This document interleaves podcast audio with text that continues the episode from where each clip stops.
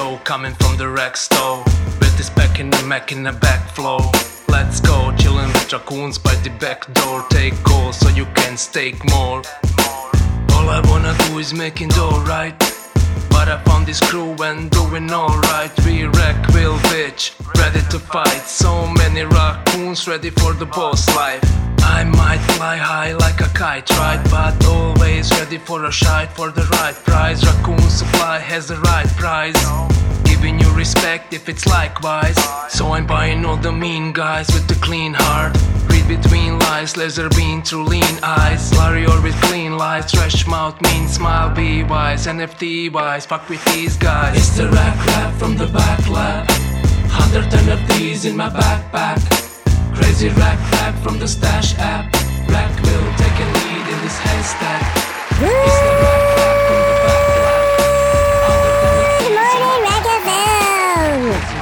Today is Monday, the 4th of December, 2023. And this is your favorite show in the world. Oh, wait, what's that? I'm getting something here. Breaking news. Our regularly scheduled interview with Betfy, Bet, Betfi, Betfi, Betfy, Betfi, uh, is canceled. Will maybe be rescheduled. I don't know. I'm giving you the info as I'm getting it. And so instead, hold on, hold on. Are you sure? I don't think that's a good idea. All right, I mean, yeah, whatever. instead, we will be letting Robo BS for the next four hours, three hours, 54 minutes, 15 seconds. Okay minus uh, whatever gets cut out by the uh, editors, which will probably be a lot of it. And we'll see how it goes. You all enjoy the show. Yeah, man. Uh, it's it's the first time we've actually had like a right like last minute. So just to let you know, I got the message at uh, seven fifty one my time, so like nine minutes before the show was going to start. And then I was like, okay, do you want to reschedule? And then by the time I got like the answer back, it was like time to start the show. So I just started the fucking show that was scheduled. I was like, fuck it. Normally we wouldn't be doing the recorded one, like, but I was like, fuck it, still roll anyway. I was, you know what, bro? I was really fucking interested to talk to them, and all they've just uh, deployed on uh, Juno as well, right? That's Yeah. Yeah, no, it, it's interesting. Like, uh, we have some cool projects coming out. Like, um, I tagged you guys on um, Serai Dex, right? Because like I saw some chatter with like asking Maya to go add Zephyr and stuff, and then I tagged the Serai guy and I told him to like chat with you guys. I think you might like him, but I don't know if he'll pass your sniff test or not. He's a he's a character. Yeah. Uh, yeah, dude, I'm speaking to someone from Maya in the Telegram uh, that, that asked, uh, would I send like a message to the Telegram for them? Oh, Well, yeah. No, the Telegram um, Maya guys, I think will pass. I meant the Serai guy. I don't know if he'll pass or not because he's kind of like a like a Monero guy, so he's not very suspicious of people and stuff. And like, Oh, sorry, that was another one. That was another one. Yeah, yeah. Sorry, uh, because uh, Eldorado first sent us a message originally. Uh, right, Maya. No, no, that's another one, dude. Yeah, yeah, yeah. That's another bro. What's his name again? I forgot his name.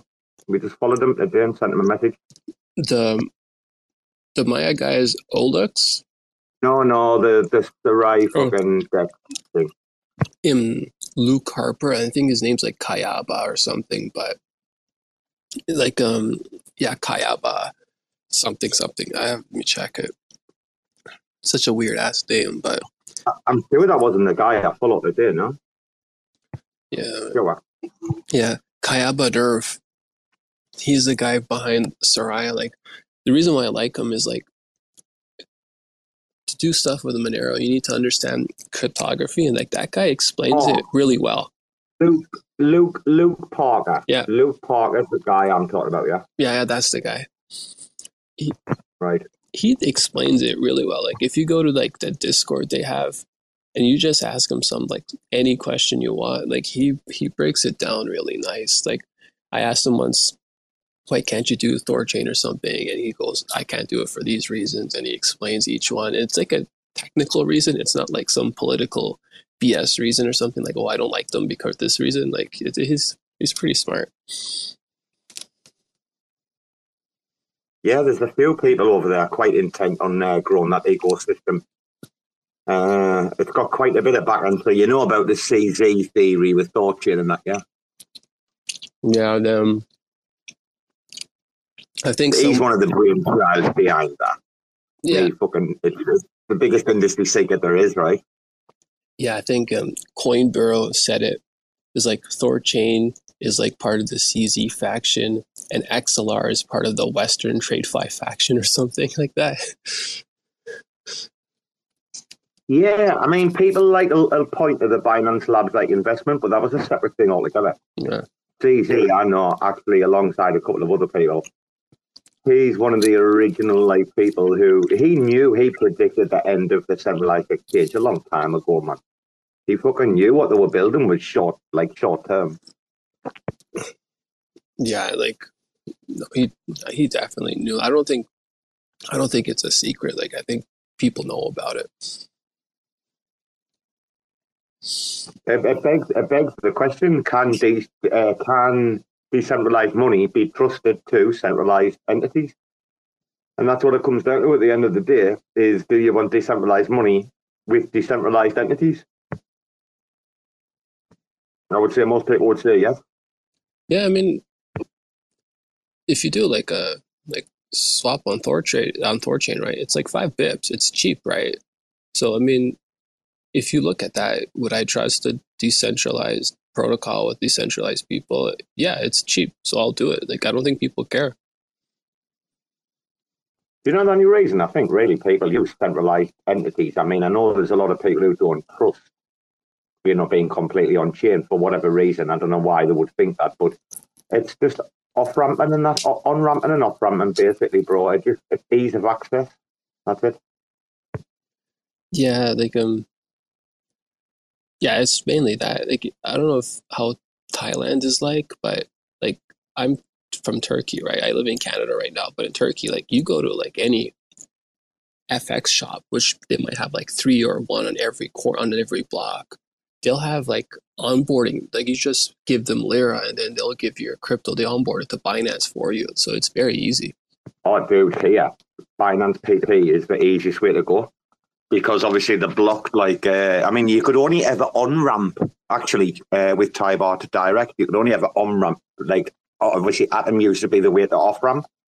But yeah, my exchange, my Thai exchange squashed me like a little cockroach I am because the pleb like they literally wanted me to go in the office and like go through my entire fucking life story with them just to keep me account open. I was like, fuck off, bro. Like for me, honestly, like fucking Binance P2P on board, off board is the fucking lifeblood of like being able to like have crypto in Thailand. Oh. I'd love to know how people like Soy manage, like.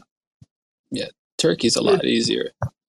Like you just go to some FX shop, you got lira, you got British pound, go upload it as Adam into your Binance account, and like you're good to go, man. Like, but isn't isn't isn't isn't what I do from like the safety and the, the, the comfort of my own house. Like I can do that into my own Thai bank account from my own house. I don't have to go to a shop, right? You don't need to, but the thing with people in Turkey, right? They don't want the government to know what how much money they have and stuff, right? Like a lot of people, they do stuff with cash, so they don't prefer going to bank. Ah, okay, okay, okay, okay, yeah. yeah. Now I understand. So you can do that here in several places as well. Yeah, like people in Turkey, they they even buy their homes in cash. They don't want to go through the bank. Here, you just need to make sure that you play with amounts that are under the reporting amount, which is like quite easy to do. Not difficult here to play the game like with, like not be picked up for transactions. Very, very easy. Yeah, that's why I was kind of like a fan of having like the ETH event and Cosmoverse in Istanbul because I think it lets Western developers actually see the country using it. Like you could go to a cafe and you buy tea and coffee with Tron stuff with Tron USDT. So it's a pretty cool place to see. Tron, Tron all fucking things, yeah. Yeah, Tron's like the like the payment rails. Like you could you go to a coffee shop, you want to pay in USDT, and it's through the Tron network. So you just go and you transfer it to like the cafe shop guy.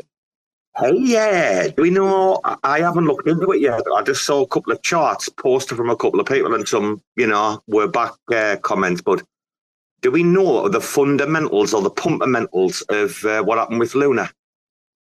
Or not?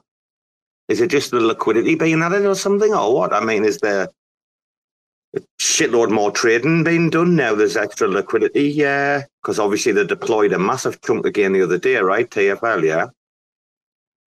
Do we know? Is, is that the only reason? Surely not. No. I mean, it jumped from like what was it, seventy nine cents at one stage, like a dollar something. Saw a couple of charts. Do you know? No, I don't. It, it, it can't be the only reason, right? Like, I think the only thing I heard them do was like the liquidity ads, but I don't think that could explain it. Yeah, I, I'm gonna have to look into it a bit more. If Finn was here, probably tell us. But bless his little soul, he's been uh, been a bit sick. He's been down for ages, like. But I'm interested to find out why Luna pumped. Of all the coins, I'm interested to find out why Luna pumped. You know.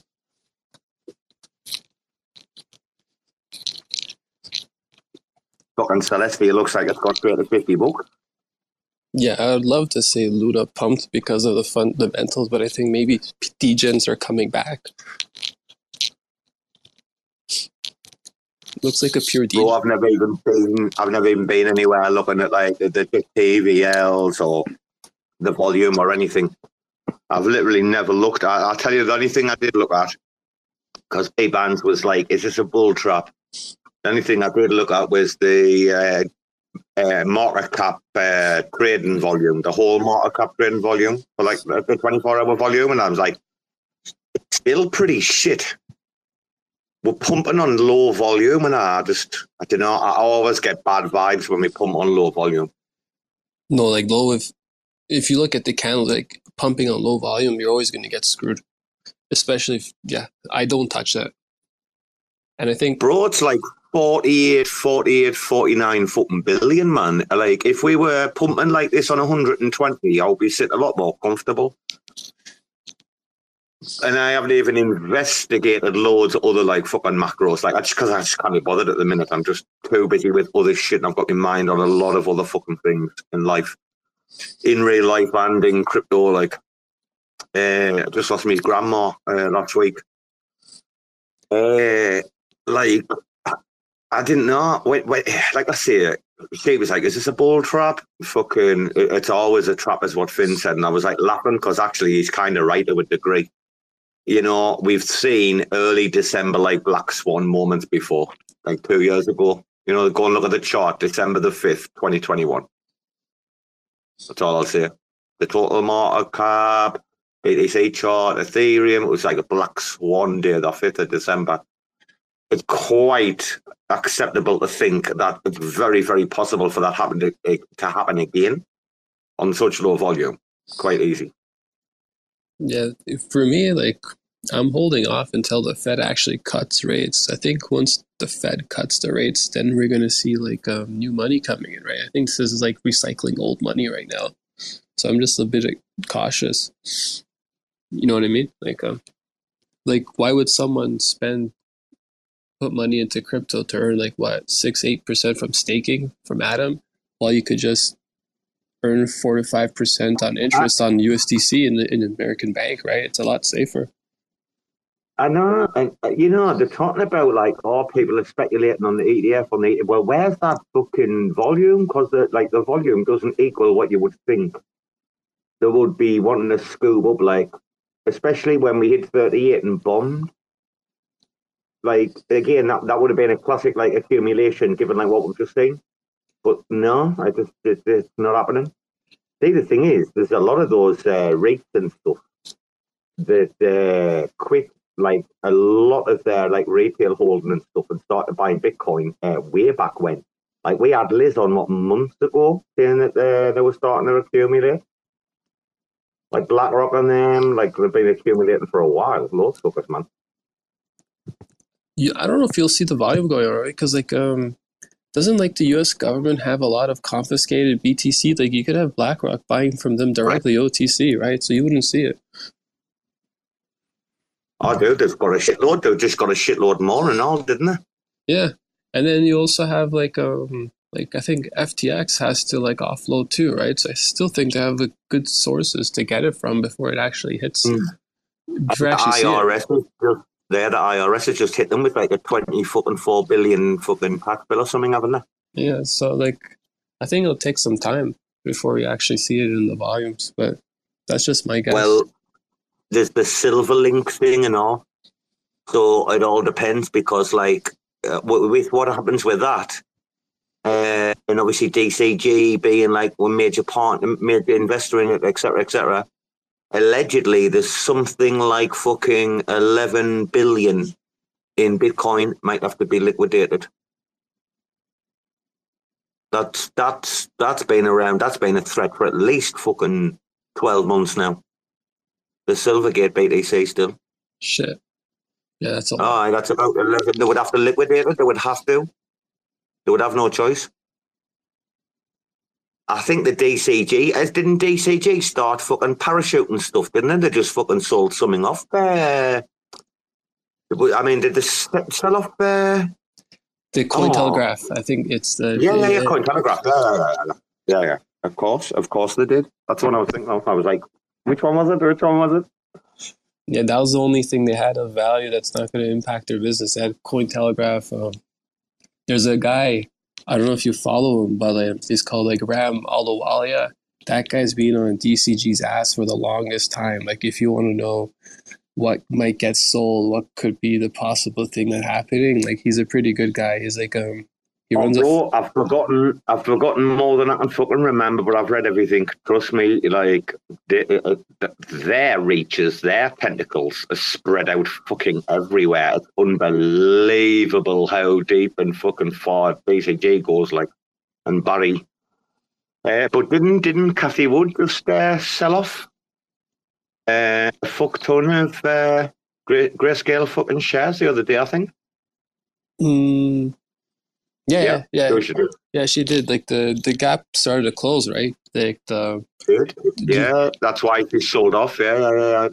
Actually, I think it shrunk to its lowest in quite a while, right? Yeah, and then I think she also wants to start her own ETF too, right? Like I think she submitted something for like the ETH ETF, right? So maybe she needs the funds to buy up ETH. Oh yeah, Arc's had one, I think, for a while.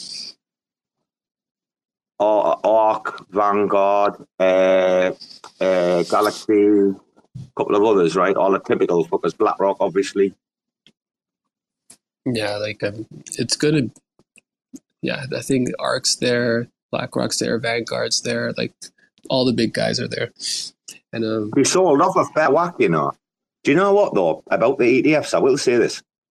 I mean, if it once it gets approved, you're just going to see like a fucking 25 35 percent pump in one day. We've all, if you've been in crypto long enough, you've seen insane stuff. And you know, look at the impact that the Canadian uh, ETF had. Obviously, not not the futures, the the uh, spot uh, ETF. Look at the impact that that actually had on the market. Pretty much like almost overnight. It was tremendous. We have been joined by snails. though. Hey, look at that. We've dude, we've kept this space going like 25 minutes. We were rugged off a guest, and now we've got our first other person. Thought he was here for a bit, but we've got another speaker. How snails? Hey guys, thanks for having me up. Happy Monday. Oh, you Gucci, bro. You're fucking Gucci. It's been a lazy Monday for me. Like, I mean, I wish I was fucking up and proper working in real life working, like, but there's just no work. It's December. It's very quiet, so I've just been doing the usual, going through as much fucking crypto shit as I can, seeing all these developments, fucking Umee, Osmo, the whole fucking Osmo, more notional crack. I mean, it's never ending, is it? It's fucking tiresome, actually. It never ends. It is extremely tiresome, especially to see Mars um, with Neutron. I guess announced kind of a, an alliance over there in Umee on osmosis. Um, my favorite. Mars is going to wind down, right, Snails? Mars is going to wind down now. I've been saying this for fucking ages. Now, all these out. Well, what's your mic, bro? What's your mic, Snails? You got a hot mic. There you go, son. There you go. Uh, I've been saying this for ages. About the vast majority of these fucking app chains that they don't even need to exist. They shouldn't exist. I got slagged off for it 12 months ago, 18 months ago. But I, I kept maintaining how many actual fucking chains that they've just announced today, was it? There's 106, I think it is. IBC connected chains, right? How many do we need? Probably about 10, 12 max, right? That, that's pretty much fucking it. Like, there's a vast majority of fucking things IBC associated, connected that are actually running with a validator set that just do, don't need to be there. Honestly, even something like Huahua has its place as like the meme coin. Uh, even though fucking now it's been done, you know, it's still the meme coin. People buy it for being the meme coin, etc. But Akash, Osmosis, DVPN, Sentinel, few others like have really got like places. Like what the fuck does Mars now want to run its own chain for. Just doesn't. Kujira, different story. But look at how many other fucking things do not need to exist. At Umee, uh, obviously clearly aware that the overheads are outweighing like wh- what liquidity that could be tapped into. I mean, Umee, you're like, right, we just integrate the code base. Uh, uh, they're all about, they want to wind down. And new people, you're, you're ridiculous now if you're launching an L1 in this environment with Celestia and the very fact it gives you all these plugins to the module stacks if you do a bit of light work.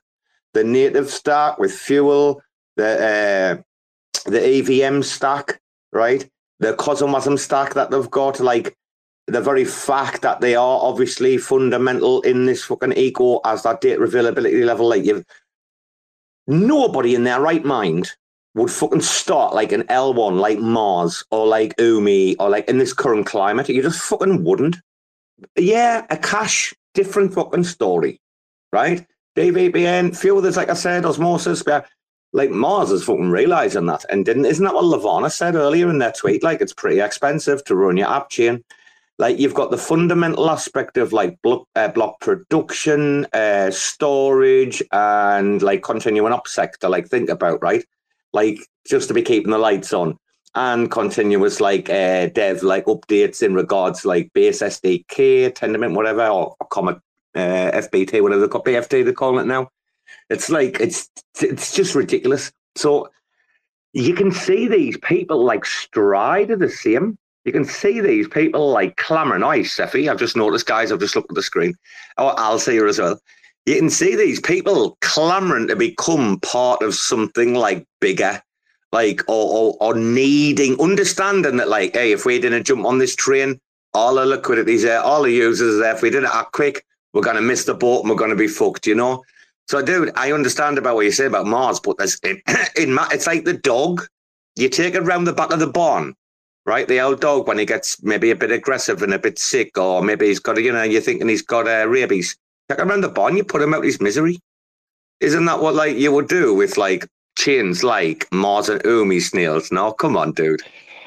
Yeah, I like the Cosmos tech stack for the app chains where yeah, the blockchain provides the payment infrastructure and connects to distributed uh, technology, kind of like Akash, Jackal, DVPN. Uh, the app chains that I never really could get behind are are ones like Mars. I do like what Mars is doing. Um, but the idea that you're going to like use interchain accounts and like use other chains liquidity um, just doesn't really make a whole lot of sense uh, to have your own independent chain just to do that. It seems like you know, they should just build an application on top of. Niels, the only reason it makes sense is if you're Kujira and you are deploying like multiple different DeFi projects all working within the same hub system. That like Kujira is a perfect example of a DeFi fucking hub chain in action, right? Correct. Yeah, yeah. There's a, a good uh, Kujira definitely has a good you know, app chain thesis. They have this the stable coin. They have lending. They have it's a great de- um, DeFi ecosystem. Um, yeah, I'm less. I think it Osmosis just kind of failed. They're late to the game with concentrated liquidity, and you know, there's nothing that you can really do besides provide liquidity and sell Osmosis on Osmosis. You know, I think there's some things like a lending protocol built on top of osmosis where you can maybe borrow against your lp position like a money market Um, I think there's a lot of opportunities that Osmosis has just missed being an app chain Oh, um, and acting like an independent app. Famous, sorry to interject, Kujira, a famous though, all started like with a liquidation engine. So the whole thing with Kujira is the very fact of like the liquid, uh, like Orca, isn't it? Yeah. Uh, I mean, obviously, there's other like uh, stuff that they did ship, but the, the very fact that they focused on that like liquidation engine, and it was like obviously a project that had been on Terra, and, and uh, like it's literally Kujira. I'm telling you, I've said this before. People are going to study Kujira in universities in 5, 10, 15, 20 years' time. They will, because I think you're going to see this behemoth come out of like what was seeing being built. That's crazy. But yeah, dude, I didn't want to interject, but I think the liquidations was, and then the- obviously I think like BOW came next, which obviously is pretty fucking standard. We all know what BOW does. But then there was uh, there was the money market, right? Wasn't there? Uh, I'm sure FIN, right, came after after Orca, right? Is that was that the order? Yeah, sounds sounds right. I think USK yeah was needed for the liquidation markets. So um yeah, but it's a it's a more complete DeFi ecosystem. Yeah, I don't personally I don't provide tons of liquidity. I like um I I use lending protocols, um, money markets, and then maybe mint a stable coin out on like a, a second loop of lending. But um, and then provide like LP with those stables. That's kind of my DeFi strategy. I like to, you know, initially lend Bitcoin, borrow Atom, um, you know, on Shade, lend um, staked Atom, and then then LP Silk and like USK, something like that. Um, yeah, so I, I definitely like the the more complete ecosystems where I have more flexibility and can kind of meet my strategies. You know, currently I have really no need to use osmosis. Dude, should I tell you something right here, right now? The, the, the most stupidest thing that Kujira's enemies did was all of that FUD. And I'll tell you why, right?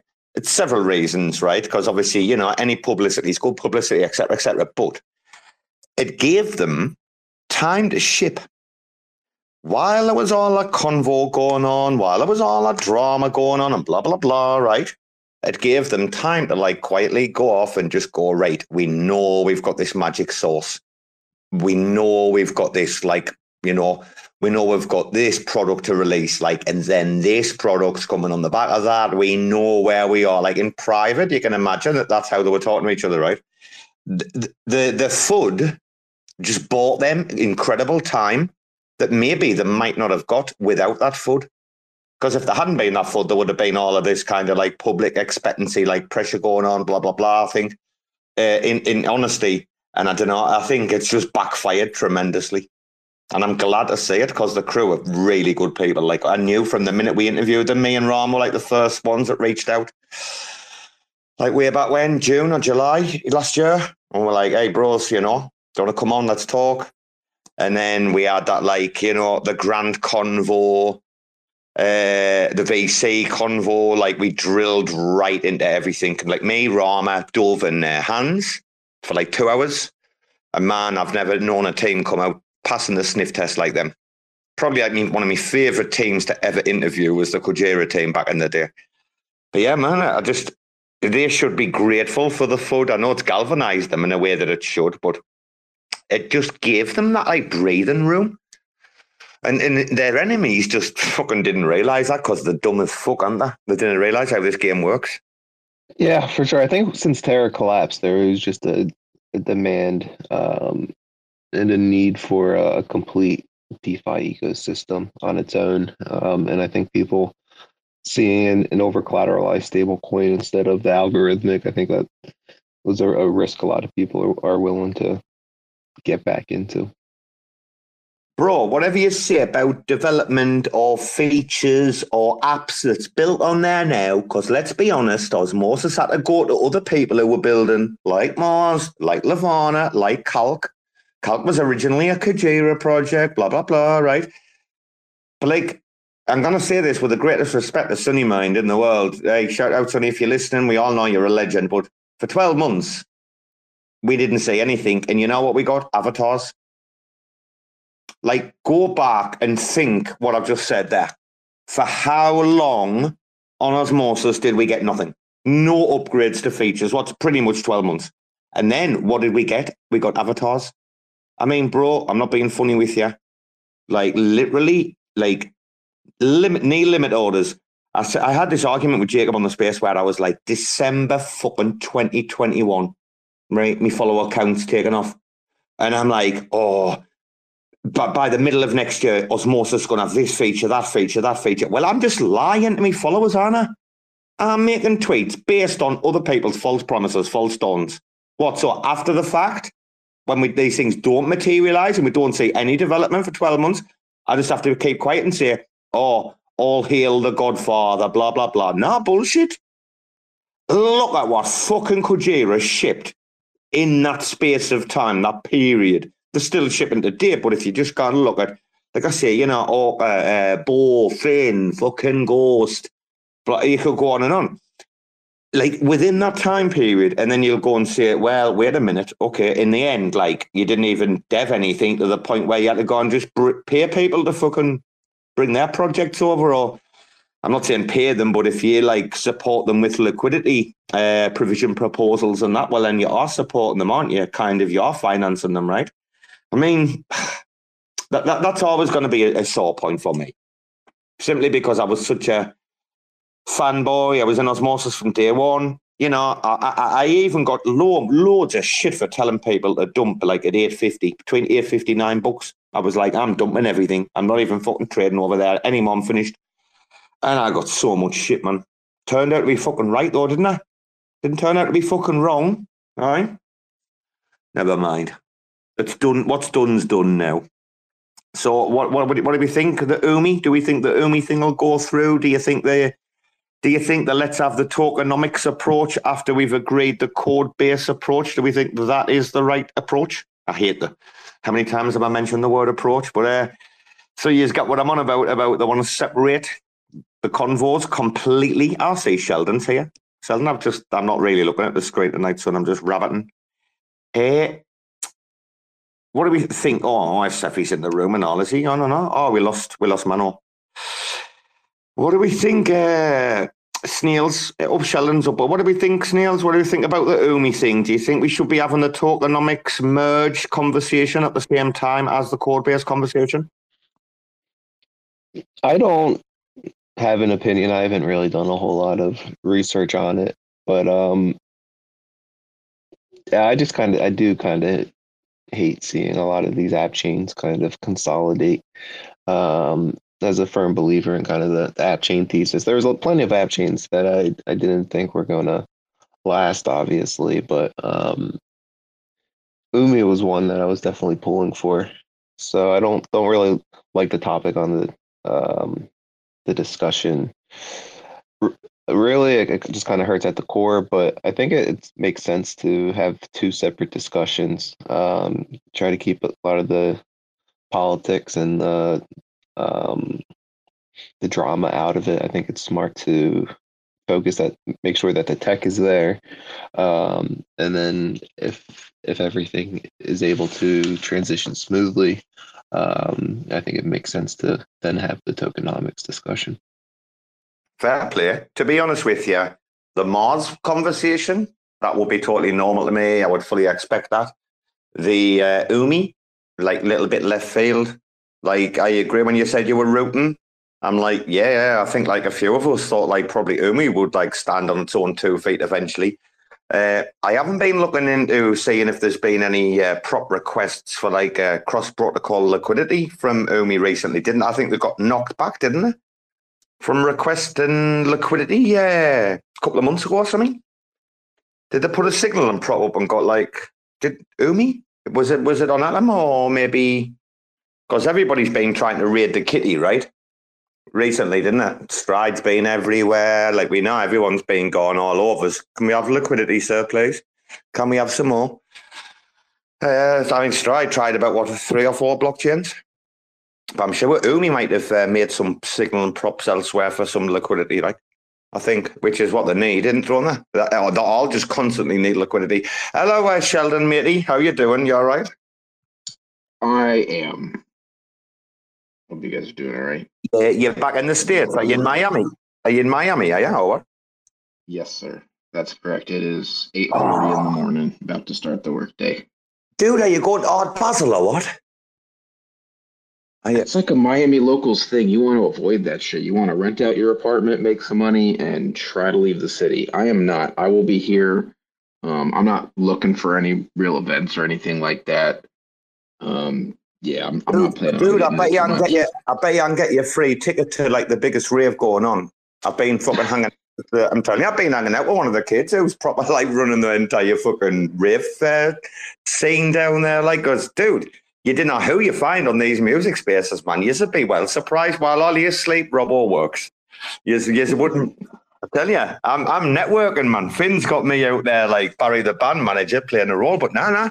Dude, there's some mental stuff going on in Miami. Uh, there's a couple of me very good friends there right at the minute now, actually.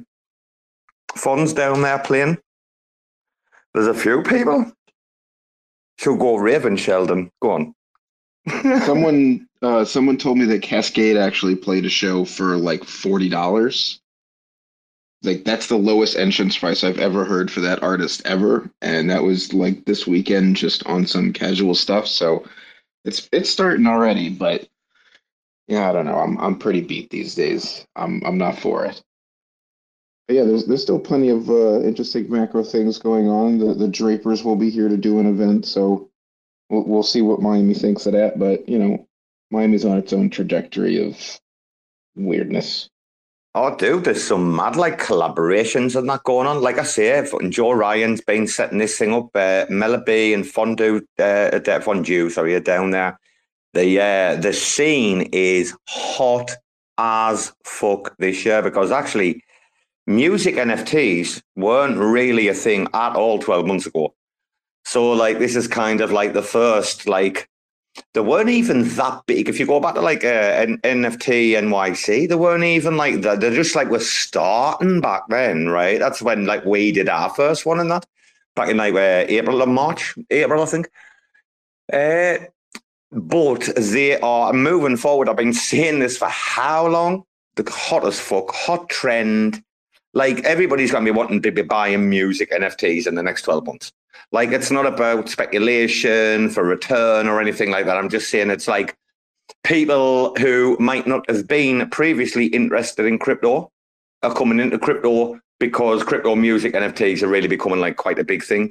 But this is the first, dude, I think, proper NFT uh, event. I heard it called like a seminar conference because it's not. But this is like the first proper major NFT event where music NFTs are really hot on many people's lips. I think like Chantel's down there. Uh, you know, the woman who sang like Impossible. Uh, there's fucking loads of fucking artists in Miami right now, bro. Like I say, Aiden and them's down there. Uh, Lyndon and them fucking doing the raves. I most probably like know of 20 fucking artists or people who were involved like in that kind of thing that's down there. Uh, thingy's coming on the show as well, you know. Uh, after uh, Art Basel's finished. So the people who are responsible for like a large number of the events, yeah, uh, Nolcha, it's Nol- Nolcha shows, N O L C H A, Nolcha, Nolcha shows. We've been speaking to them before uh, Art Basel, and obviously they did like loads of stuff in uh, NFT NYC. But yeah, man, I was like, bro, obviously we know you're busy at the minute, you know, but afterwards are you gonna come on the show like and have some crack with us and talk to us what's it like like that? Like put these events on, blah blah blah. And they're like, Yeah, man, no problem. So I'm looking forward to getting them on. That'll be class like after this finishes. But uh Sheldon, I'm really surprised. Like I thought you'd have been in your hometown. I thought you'd have been all over shit like that. Like Yeah, I'm a hermit, but I, I'm, I, I, I know enough people here to have my survey of the landscape, and there's a couple people coming to town I'm gonna have lunch with, but yeah, I'm, I'm, I'm not in the best shape these days, so I'm, I'm just kind of keeping to myself. But yeah, I'm, I'm sure Miami's about to pop off. Art Basel is always crazy as hell. Sheldon, what was the transition like uh, moving back from Indonesia back to America? Was it hard to deal with, or? It's still hard. It's terrible. I, I I don't like living in this country. So, yep, I will be getting out of here as soon as work permits, which should be in six Can I months. ask you a might be in question, a year. Sheldon? Personal question. Do, like when you've gone back, do you feel less safe in the States than you felt where you were? Well, I mean, everything you eat here is poison, pretty much. So that's what's that's what's getting me. Um, actual safety, yeah, it's lower. I mean, Miami is a, a higher crime place than the Muslim countries I was living in, just generally speaking. But no, I mean, I'm I'm a Miami kid. Like, I'm I'm not actually worried about getting shot or whatever stupid thing, flooding. I don't know. It's Miami, so I'm kind of used to it. But yeah, no, I- I'm trying to get out of here. Yeah, I can imagine it's quite intense, Miami. Like, uh, I don't know if it would be my kind of vibe. Like, I like places where you can just like melt into the shadows, you know? You know, you, you want to party for a, a week or two, maybe a month, then yeah, you know, enjoy it. If you got the budget for it, congratulations. But yeah, Miami is a, a difficult place to to plant and stay and grow and be successful. So, but yeah, I, I'm you know from a from a macro perspective, I'm uh I'm kind of happy about what's happening because the rent bubble's kind of starting to pop. So right as I'm switching into a new apartment, I might have a chance at some better rates. So I'm going to pick a fancy place. But yeah, even then, I, I will still be excited to get the hell out of here. Get some get some real food. Some real food. Oh, I like that. I tell you what, bro.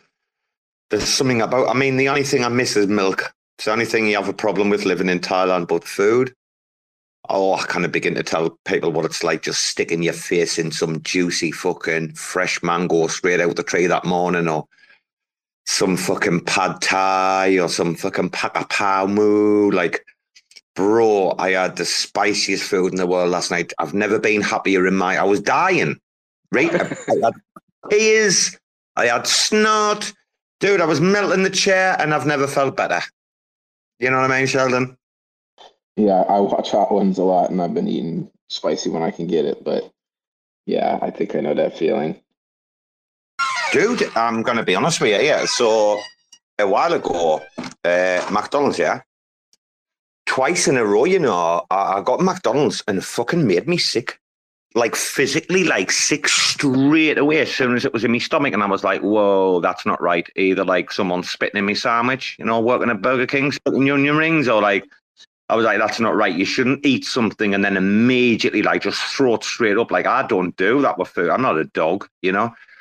Bro, it freaked me out. Like I've been kind of like scared to go near. This is in Thailand. This is where Yeah. you're at. Dude, I'm t- I don't know if it's some reaction to like something or what, but I literally twice in a row as well. Like it happened, and I'm, I just thought I was like, oh, mustn't be well, or like must have been something I had earlier, or a bug or something. I was just like, and then it happened like within like I don't know four days or something like then like again, and I was just like, whoa, bro, I'm been eating nothing but spice pretty much constantly. I'll have an egg and bacon sandwich or something from time to time, but pretty much just spice, especially now, like mosquito season and shit, you know. Gotta be careful, bro. Yeah, but I'm I'm just getting my workday started, so that's my uh, healthy little distraction. But yeah, I, I was eating halal McDonald's outside the country, and that did me just fine. I'm not sure if Thai McDonald's is halal, but yeah, man, I, I I'm I'm I'm intimidated. I won't touch it in the U.S. I'm I'm I'm thinking you might have just gotten unlucky once, but yeah, I don't know. Maybe Dude, it was like uh, it was like I had some weird it was like I had some weird violent reaction shit. I was just like and it's never happened ever before.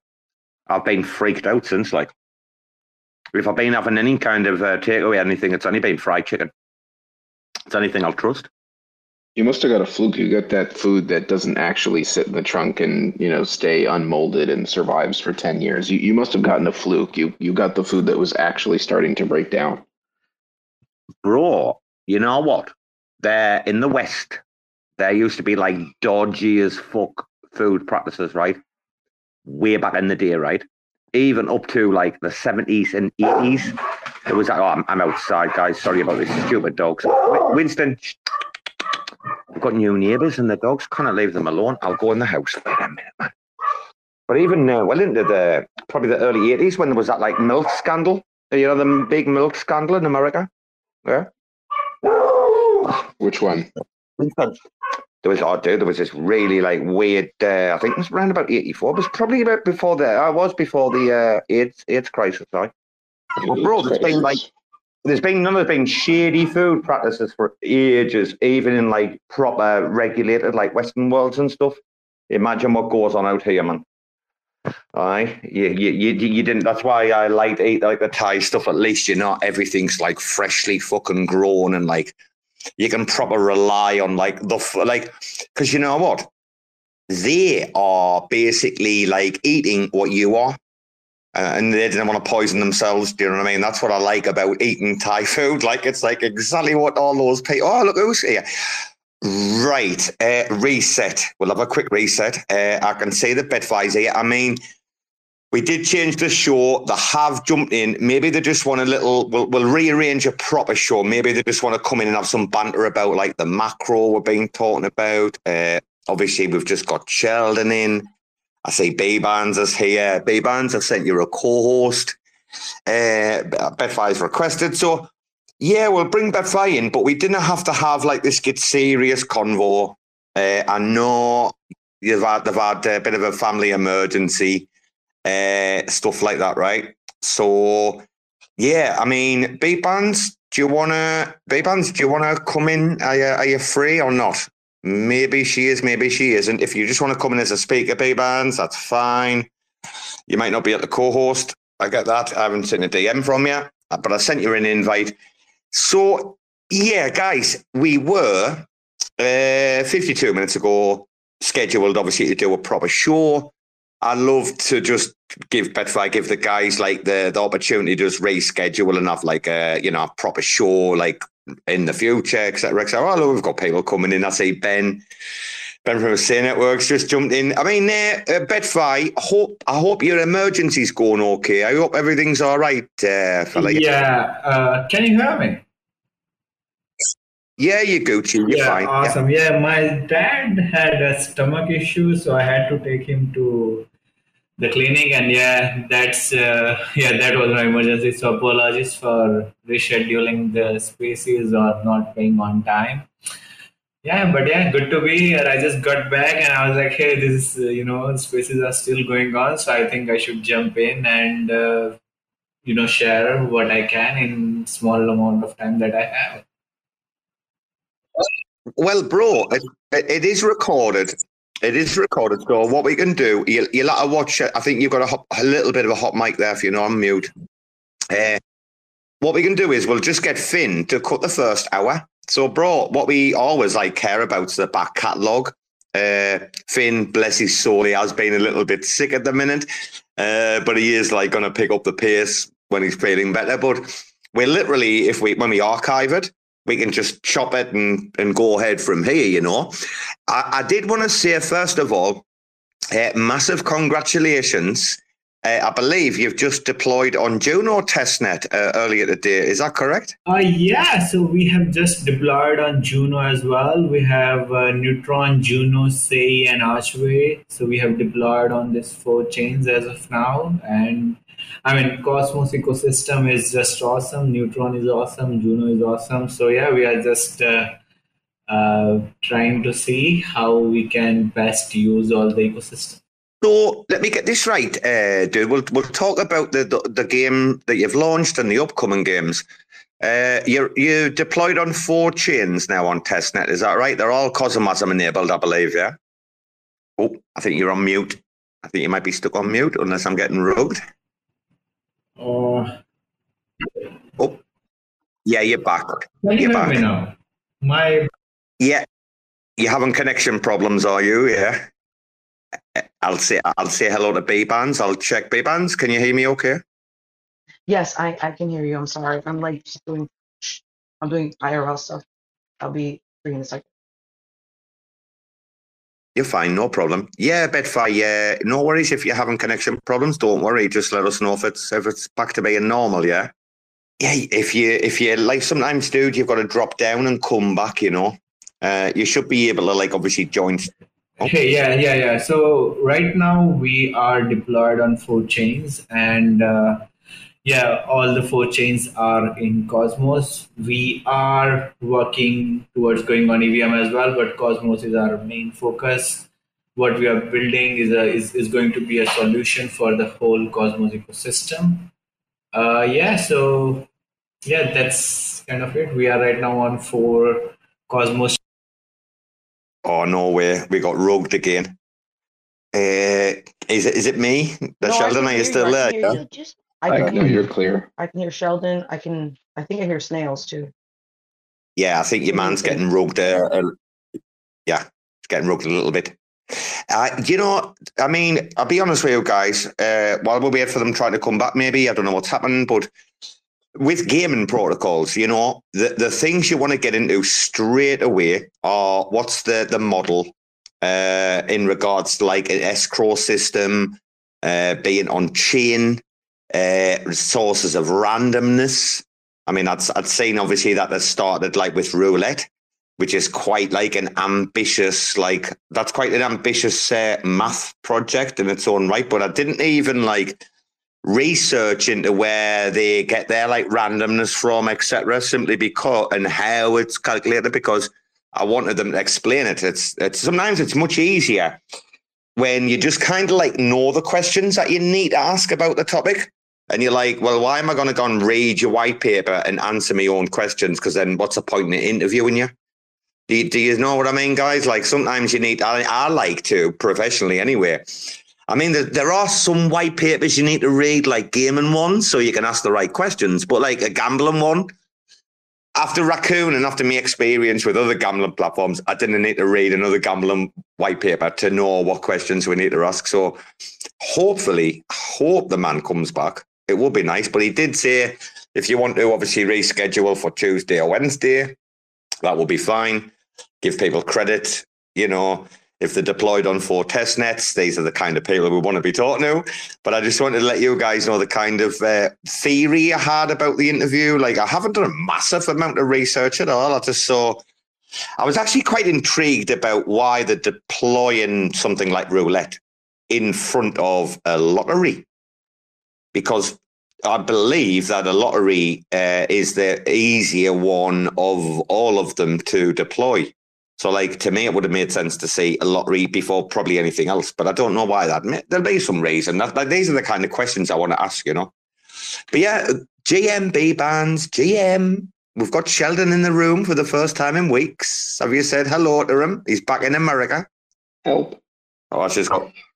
She's got in No, real I'm life. I'm sorry. I'm trying. I'm trying to like. you You're doing like, stuff, bro. It's okay. Two You said it. hours. Two hour delay and shit. And I'm getting the other one ready, and then I got to take the other one to the dentist, and all kinds of shit going on in IRL for me. But I want to. I miss my friends. And How, part of it. how how was the party, Bbandz? How was the birthday party for your son? Did you have a good time? It was nice. It, it was. We had just a little get together at, at my work. We had some chicken wings and and uh, huge ass pizza and stuff, and just hanged out with family. It was very nice. He turned 16, so another 16 year old in the house. Hanging out, hanging out with some chicken wings and big ass pizza. I mean, that's what, what dreams are made of, aren't they? For a kid that age, you're hanging out with chicken Yeah. wings. Well, and they have to be good chicken wings. Like they have to be like, mm. you know what I'm talking about. If they're not good chicken wings, why even bother? That's all I'm saying. Wait, wait. I mean, it depends if they're spicy or not. But you know, you know when you got the. Can I just say this? I'm just going to declare this on a space. Spicy chicken wings, blue cheese dip. Man, I'm I'm I'm doing anything for that shit, me. Like I'll I'll walk across fucking broken fucking coals on me fucking knees for that shit. That blue cheese dip in that with. Come on. Agreed. Agreed. Agreed. Oh, Bbandz is a fan of the blue cheese. There's nothing else, is there? You see these like having these wing eating competitions. Have you seen the Why wing eating? ranch? Com- Yeah, I don't oh. understand ranch. I dip the ranch and I'm like, meh. I dip the blue cheese and I'm like, hey, this is good. Wait a minute. Wait a minute. Are we eating? Are we eating pizza or chicken? I thought we were eating chicken wings. So where did the ranch come in? People dip ranch here in America on their chicken wings. They, they do Ameri- sour cream, they do America. ranch. America has so many problems right now. America has so many serious problems right now. Canada too. You know, I yelled. Canada Oh, too. sorry. No, go ahead, D-Man. Go ahead. So I yelled, I yelled at somebody. It made me mad. And I told her she's what's wrong with America. Bam. oh no, this is recorded. I can't say the rest. Okay. Well, anyways, now that I see this is a recorded talk, I'm gonna calm down. It's normally the other way around for me. I'm the one that's normally getting like people pointing at me saying, "Yeah, what's wrong with Thailand?" No. She was that lady that left my child outside. That's all I have to say. Remember I told you? Oh no, them them's fighting things. I don't know the story, but that's yeah, no, not cool. Anyways, what so what are you guys talking about right now? I'm, I, want to catch up. I'm I'm finally coming back Oh, to shit, Web I'm late My for a schedule's meeting. slowing down. Oh, I didn't realize I was off mute. Sorry, I gotta jump. no worries, Cheers, Sheldon. Welcome back anytime. We love you, son. Take care. Watch what you're doing, right? Holy fuck. Wait a minute. Bbandz, do you like earthworms or not? Are you one of those people that are like terrified of earthworms? What's the score? Were you in earthworms? No, I I'm not afraid of earthworms. I'm afraid of cats Right. I'm not shitting you. I'm not shitting you. I'm just, I've literally just glanced down my left hand side and saw the biggest earthworm I've seen in ages. It's a, what we call a bloodsucker in uh, in England. Uh, holy fuck, the dogs haven't even seen it yet because they're asleep. When they see this, they're gonna go nuts. Like, I don't know what I should do. Should I let them go nuts or not? Like, it's massive. It's coming right towards me as well. I'm not scared of them, like, but I just wonder if you were. All the women are not are scared of these worms, these bloodsuckers, no? Do you call them bloodsuckers where you come from or not? I mean, I, I don't know. Are you are, are they blood sucking worms? Because I don't. I mean, I, I'm not around blood sucking worms on a regular basis. I mean, well, sometimes in Web three, but like in real life, like I'm not like around blood sucking worms. No, they're not. They're not. That's what I mean. They're only earthworms, but they're like the big ones, you know, like the earthworm Jims. Did you ever, you know, earthworm Jim, No? I love earthworm Jim. me, when I was a kid. Uh, but like, so you can like see, like, it looks like, bl- like the, the color of like blood or something. It looks like there's blood in them. So we used to call them bloodsuckers, even though they don't, even though they're just harmless garden worms. Like, they're actually quite fucking good, aren't they? Quite good, aren't they? Because they eat the little uh, bugs in the soil and that. Like the bad little, uh, I forgot what the name is again. Earthworms are good, really good, right? I tried to get Cephii up here, but then I realized yesterday he was on a space for like 15 hours, so And that's why Bitcoin he's pumped. probably tired. Yeah, That's why that's Bitcoin- exactly why. Thank you, Cephii. That's why. That's why. As soon as I woke up and I saw like Cephii had been on for fifteen hours, I just literally longed with thirty x lev. Cheers, Cephii. Cheers for the beer money, son. Nice of you. All crypto dungeons, there. Bbandz, have you played the game yet? Play the No, game I yet? have not. I have not. I'm I'm barely able to even hop into these spaces, but I'm starting to come around. Um, I just started hopping back into the Gelotto too. They were quite uh, nice and chivalrous. Chival- chivalrous is that that kind of shit? You know when you ex- express chivalry. I can't even think of what the, I can't even pronounce the actual fucking word. Uh, but you know what I'm talking about. But I thought like where they were like like thank you, blah blah blah, and then I just commented, you know, like congrats on that, and they were like, "We'll not let you down." And I was like, "Wow, bro, you know, I'm fucking, you're not letting anybody down." Like they like talk like that, like like you know. But like I just thought that that's that's a sense of humility and humbleness that like people like me like highly appreciate because that's how I like to live my life is like with those sentiments and those thoughts and I just thought that was just a really quick like nice thing to say like and anyone who's been catching uh, Holly Holly Folly obviously on the spaces uh, you know these people are genuine oh your friends here like baby Oh, Your thank friend, goodness. I, I like ho- ho- ho- Holy Foley. The Holly Folly or Holy Foley? No, it's Holly Folly. Like I'm going with Holly Folly me I'm not going with Holy Folly that's uh, no no come on Holy Folly Batman your friends are you you invited your friend he's come up he didn't come up and I invited him Yeah, because Cheffy, Cheffy, Cheffy's waiting. He was waiting for me. Hi, Cheff. Yeah, I'm kind of laying, laying in bed. I've been busy all night, like playing with crypto assets here and there. And how do you feel about your crypto assets? um, good. Um, Wait a minute. Are they physical? that- Sorry, Seppi, there's an echo. Where's that echo coming from? There's a right mad echo. Uh, Seppi, Oh, are they it's are they physical assets? Because like you were like lying in bed playing with shit. I mean, if that's like physical like ledgers, I mean, we've known about people putting ledgers in their rectum before. I hope like you're talking about like, you're on a laptop, like Oh, ledgers? I don't need ledgers. Oh, I, I've Yeah, never, I've never keep- used hard wallets. I've, n- I've never had to use hard wallets. like, I'm not sure why you would you need, why anyone would need one if you have like a secure, secure computer. So I don't bother. But yeah, what, what were we saying? Actually, uh, Cephii, h- how much do you trust? and This is an interesting one. Quick one for you, because I, I, I just learned about something today. How much do you trust uh, mobile uh, storage or uh, mobile kind of like apps in regards to that, like mobile wallets and stuff, things, and and OSs, mainly OSs and hardware. Uh, generally quite good. Like this is why I kind of stick with Apple stuff. Ne- There's never been a consequence in terms of security.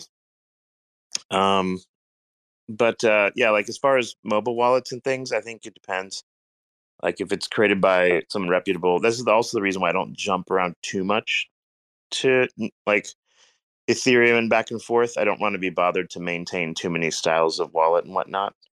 Um, you know, like if I know that Keplr or Cosmostation or something like that's pretty secure, that's fine. Um, yeah, I don't really, I don't really mess with too many different destinations. Have you, Ma- have make security across, more, com- make security more complicated.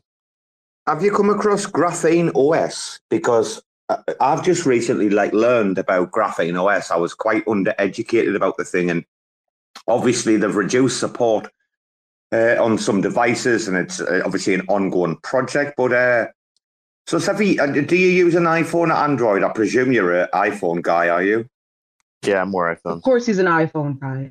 Look at him. It's So- it's always been historically more secure, so that's why I always stick Well- with it. But then, so like I use iPhone for um all my personal shit, but then I'll use like Google apps for because you can use all the Android apps on iPhone too. The only problem with Android is you can't use the Apple stuff on it. So the benefit of having both is like the Google Business Suite is much better than anything Apple does. So like my business is run on on the um the the Gmail and whatever, right? Like the Google stuff. Uh, G Suite, I think they call it. Um, and then the Apple stuff, I keep my personal. So the benefit of that is like my notifications for my business stuff comes to a different app than the notifications and things for personal, which is a nice way to segregate the two.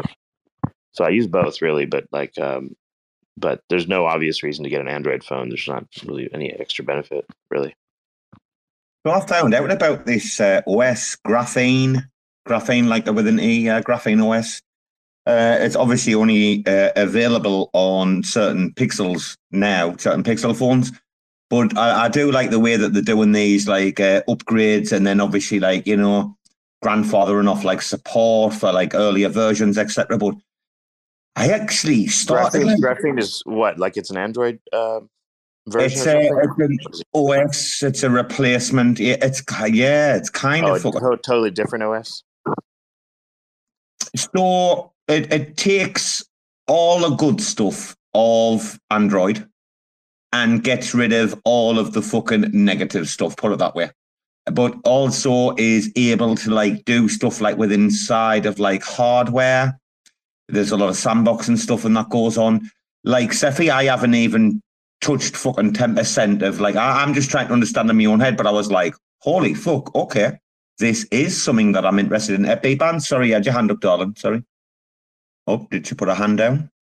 Uh, Yeah, I I, don't know. Uh, like, I think I, I haven't really sought out to kind of like play with new operating systems or whatever because, like, generally Apple's been so secure that like I haven't felt a need to do that, and I like the uh, like the biometrics and this and that. But also the other reason I've always stuck with Apple is, um, well, besides being a shareholder of the company or whatever, but like uh, another reason I've always stuck with it because um, historically at least um, apple music was also very very good and i was always a music fan and it ha- always had the biggest music library i think it still does in, in, more so than like spotify and whatever so that's a benefit and then like the Who- ecosystem um, for wait a minute. Wait a minute. Wait a minute. Wait a minute. Wait a minute. Jennifer Lawrence. So I didn't see, I didn't see naked pictures of Jennifer Lawrence because her fucking cloud was hacked. I cloud no, I didn't. I mean, you're talking about more secure, but let's not Well, pretend that. Uh, let's not No, pretend she- never if been. she Come got on. hacked it was because she probably had just a poor password more than likely Like No, there there was a hasn't been whole iCloud. There was a whole iCloud like hack thing that went on. There was like like quite a lot of people that got like caught out before they uh, managed to get the update out. Mm, was I, like don't, a- I don't know. Like anything can get hacked. That's that's like it just depends on the the system. So, but like historically, generally, like um, both Google and and um, Apple have had good security, but Apple has better hardware security. The phone wa- originally was more secure because of the secure enclave stuff and everything. I mean, most of the phones are the same now. Like, there's not really much here. Like, you know, you don't hear about any issues with either either version. But the other Well, thing that I've always liked about Apple is that like the security updates, the, the benefit of having one hardware platform is that if you control the chipset and you produce the chipset, you can, can you can actually produce a better like um, software like security interface for it versus if someone else produces the chip, it's different. And um, so like historically, and I don't know if it's true anymore or not, but historically, like because Apple controlled the chipsets, you had that sort of advantage. Um, and then the other thing too is like when you have all the hardware, you can push software updates to everybody instantaneously. Whereas like if you have like 10 different types of like say um, Android phones, each of those things has to be updated like slightly differently sometimes because of the like difference in the software and hardware interfaces and all that shit. So like I, I like the simplicity of like frequent s- software updates um, to where it's like now completely like you know seamless to where you know you plug your phone in at night and the thing updates you don't have to worry about these things anymore. So i think that's why i've always kind of like not felt the need to to switch. In fact i used to be a microsoft like user mostly um you know pc user and whatnot and really since like i think since like 2007 something like that i haven't even bothered to use very much of that and that's why like when i built these new mining rigs this week like i was like digging around in bios and shit i felt like a teenager again. Um but just like apple's just been so relatively secure for most of its products it's not been an issue anymore. When when you were talking about the hardware, that's exactly why I believe, obviously, that they've only uh, applied this to the Pixels because obviously it's not in collaboration with like Google, but it, it, it kind of is. Uh, these have been around, man. I was very surprised. I like Cephii. I'm only finding out about this now, man. And that's because I've never been in the Pixel world, to be honest with you. They have been around since 2014 uh, which is, and I was like, all right, okay, well, let's find out a little bit more. But it was just a very, very interesting, like, really interesting experience to realize that, like, there are OSs that uh, allow or, or allow or are allowing us to take like uh, uh, Bbandz. Be careful about who you let up in the room. We got spammed on Friday. Okay, I will. I, will. Oh, I, I messed up.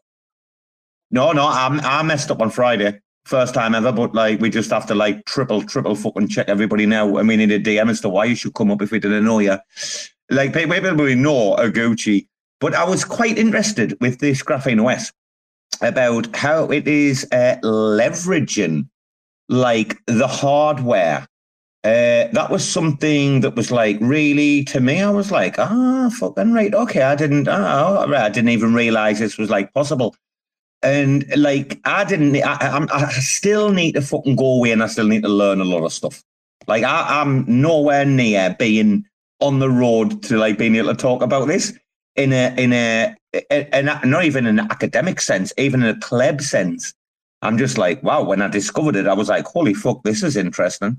But yeah, man, I, I just when you were talking about about you didn't trust hardware, blah blah blah. So, Cephii, you've got multiple laptops, have you? And one of them you keep cold, or or what? How does that work? Because I've got cold Um, laptops. yeah. well with like generally with macs all you have to do is like create a new username and you're good to go there's not a whole lot of reason to like um like the You do security everything on one between computer. You don't do everything on one computer. Surely you've got multiple fucking computers, huh? Um, I've got multiple, but like I, it's with Apple, it's not necessary. Like the the the the users, like so between users. So if you pick one user versus the other, you're completely segregated on the device, so it's not a problem. Like no one no one ever has like hacks between users on on these these little laptops or whatever. So the operating system is very good. Remember, like when iOS was redesigned by uh, what's his name? Uh, man, I can't from Chris. Uh, Chris Lattner back in the day, like when iOS was redesigned, like they really, really went went down down to like bare bones basics. Like kind of like original Unix shell and like redesigned shit from the ground up, and also they designed it so that they could uh, like use their own hardware and everything. And like ever since the and and now with like M1 and everything, it just makes it even less likely that PC related viruses and problems are going to be affecting a Mac. So I and I don't like I'm pretty strict about not downloading anything um, like on my sort of like crypto space account that has well, I don't download anything basically. So, and if there is a download, like let's say for example, Zephyr had a hard wallet, um, not a hard wallet, but a software wallet available you could download. Like you would do that on a separate, um, you do it on a separate username uh, and log in separately for that if you're going to do it. If that makes sense. And that's usually all you have to do. It's not that complicated. Like most things, like you just want, you don't want to have it on like a play computer where your kids are fucking around downloading garbage and like you know that kind of thing. Do you do you write shit down as well? Do you write shit down and keep it somewhere safe as well? Or not? Yeah, yeah. You've got to like for seed phrases and all that. Yeah, you don't want to like have it all, you know, cloud based and such. Um, so yeah, you'd have to do that. Or you'd Do have to like you- set, are- or if you you're, gonna, if you're if you're gonna use online systems for maintaining those, you'd have to split them up, split up your seed phrases somehow. That's what I was about to ask you. Like in regards to the trust factor. So there are like protocols that people can do now where obviously if someone unexpectedly like passes away, there are certain like chains of command. There are protocols actually who offer this now. But so Cephii, have you taken into account that like you could be driving home one day, hit off an articulated lorry, bang, you're gone. What about I mean your traditional investments are a lot easier to sort out, but crypto's not. Have you like thought about this, Cephii? That like because anybody can walk out the door tomorrow and get run over. Yeah. If we if we Uh, don't well- admit that, okay. At this point, the the like the immediate family knows how to get to everything. Um, but that's why, like, also I don't want to go to too many different platforms and things. It just makes, uh, yeah, custody and stuff like that much more complicated. Um, the, yeah, that's that's kind of like why, for example, if you're in Cosmos, it like makes sense to use something like Atom as your store of value or something. You know, like if you're in Ethereum, you're going to use Ethereum as store of value because, like, ultimately, you know, if you want to have like a batch of um, sort of like what you consider your money in a sense, and you want to have it in a place, you don't want to have like six million places where people have to sort that shit out later. Um, not to mention, like, it could just simply get lost, right? like, you just die and like your your seed phrases or whatever get disappeared. ASFE, a true story. This when my grandfather died, right, and this was just when like the houses where we live were getting uh, renovated. So like a lot of people do not understand that like like my grandmother's house that I was like kind of pretty much brought up in had like an outside toilet, uh, you know, blah blah blah. Like that, if they didn't have the fire going, uh, the the the coal fire, yeah, that a coal house outside. If they didn't have the coal fire going, they didn't have like hot water and blah blah blah. Uh, it was all like you know, uh, coal fire powered fucking radiators, the uh, like entire thing, right? And uh, I forgot where I fucking started with this now. I, I've literally just like I went back to a moment and I'm like, fucking hell, I stopped like I was there. Talking about comparing old tech or something. Or, No, no, dude, I, I did have a fucking point, but I just like got, you know, when you just like, well, Can I- yeah, Can I ask a question? yeah. Um, so does don't hate me because I have not been hardcore hitting the freaking Twitter streets. But what is this portal coin shit? Can somebody like it, my, my husband won't even No tell me idea. like he's doing that shit, and I'm like, what, what portal are you coin? doing? And he's like, yeah, some kind of like farming. There, people are community farming some shit, and then I'm getting these like alerts on my thing where they're all trying to get points. I don't, I don't know what the hell it is, so I don't know Oh. if anybody. So Portal Coin has been all over my timeline today, and So particularly yesterday. annoying. But I know it's all over the timeline. By the way, I can't remember the story. Thanks for reminding me. So if it's if it's all over the timeline, you probably shouldn't fade it. What is it? like, I'll, I'll, I'll, be quick. I'll be quick. Wait, I'll be really quick. When, when my grandfather died, right, we decided to properly renovate the house, right, and rip up all the carpets and change everything, right? And you know what we found? Fucking money stashed all over the house. When your man had come home and like won on the fucking bookies and that, he had like 400 quid. He's like, oh, I need to hide this. And he it under the carpet in one place and forgot about it, the old drunken cunt. But when you were saying about like people didn't want like 69 different places to go and look for money when you're dead, we had to go through that process, bro, of like finding fucking money that this couldn't have been stashing for like 30 years around the house. Bro, I'm telling you, there was about fucking six and a half grand at the end of the day. Just like your random places, they all couldn't have fucking stashed these money. But like, I, I get where you were coming from. Anyway, Bbandz, sorry, I just, that, that, that memory wiped me out a little bit for a minute. I'm thinking, like, aye, that's where, sorry. Portal coin, though, what the fuck is it?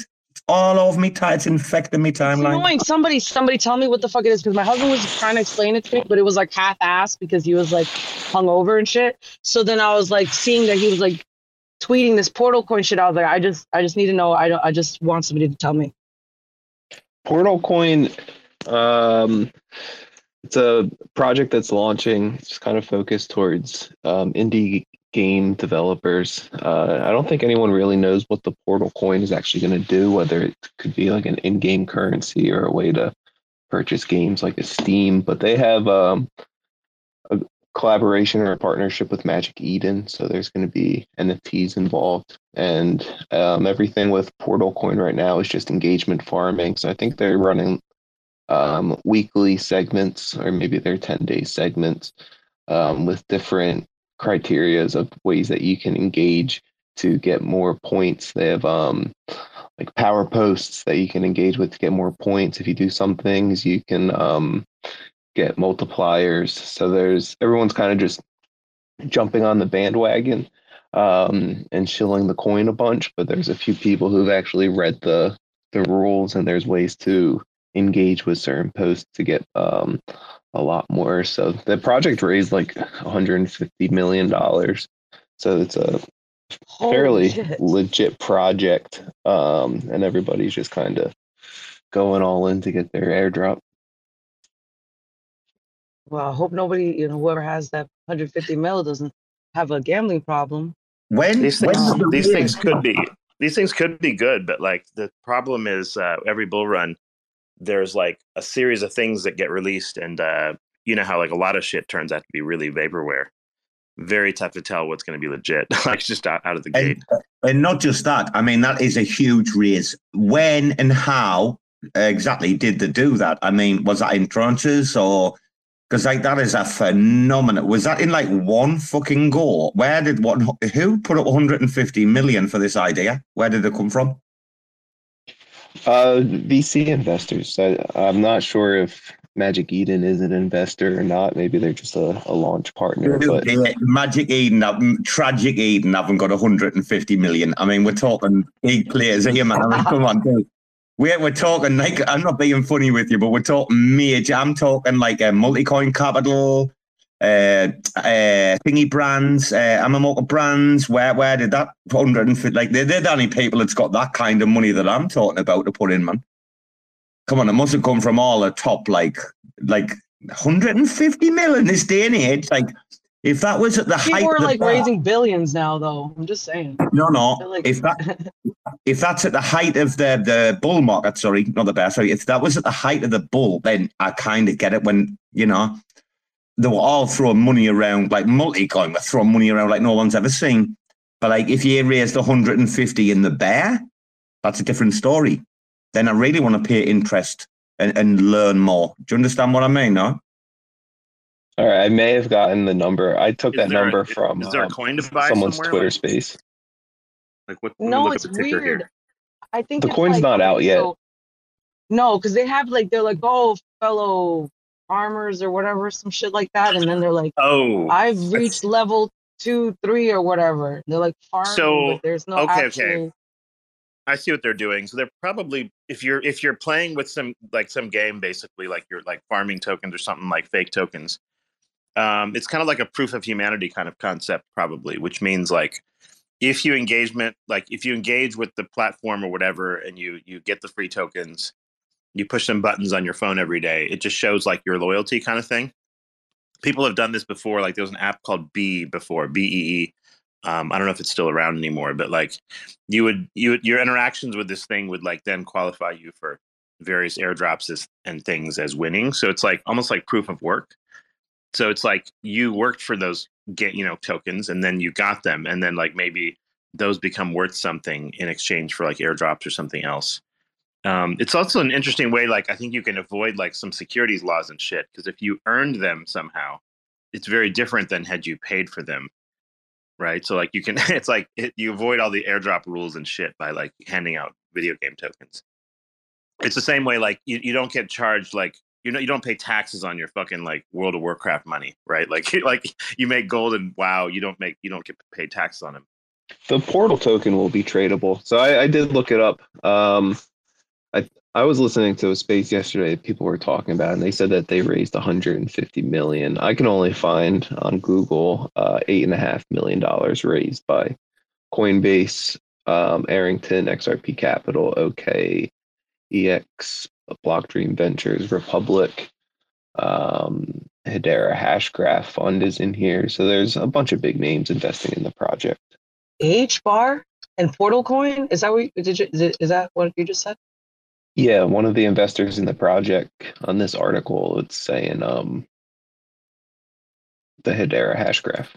all all typical investors. I was going to say like the, those are typical investors in loads of projects. Uh, look, we've got we've got Mr. Fox, the fantastic Mr. Fox. If you haven't read that book by Roald Dahl, I suggest you do, or read it to your kids at the very least. Hello, Mr. Fox. Good evening, So gentlemen. movie. How are you? Yeah, so uh, I, uh, in my experience, the best airdrops just come from they just kind of get dropped in your lap, holding these uh, whatever the highest liquidity, like layer one, layer zeros are, Ethereum, Atom, probably even a couple of the layer twos like Arbitrum and things like that. Any of the airdrops where you have to like do all these tasks and uh, farm the thing beforehand and shit have always been shit in my experience. Like they've never been good. But this is my opinion.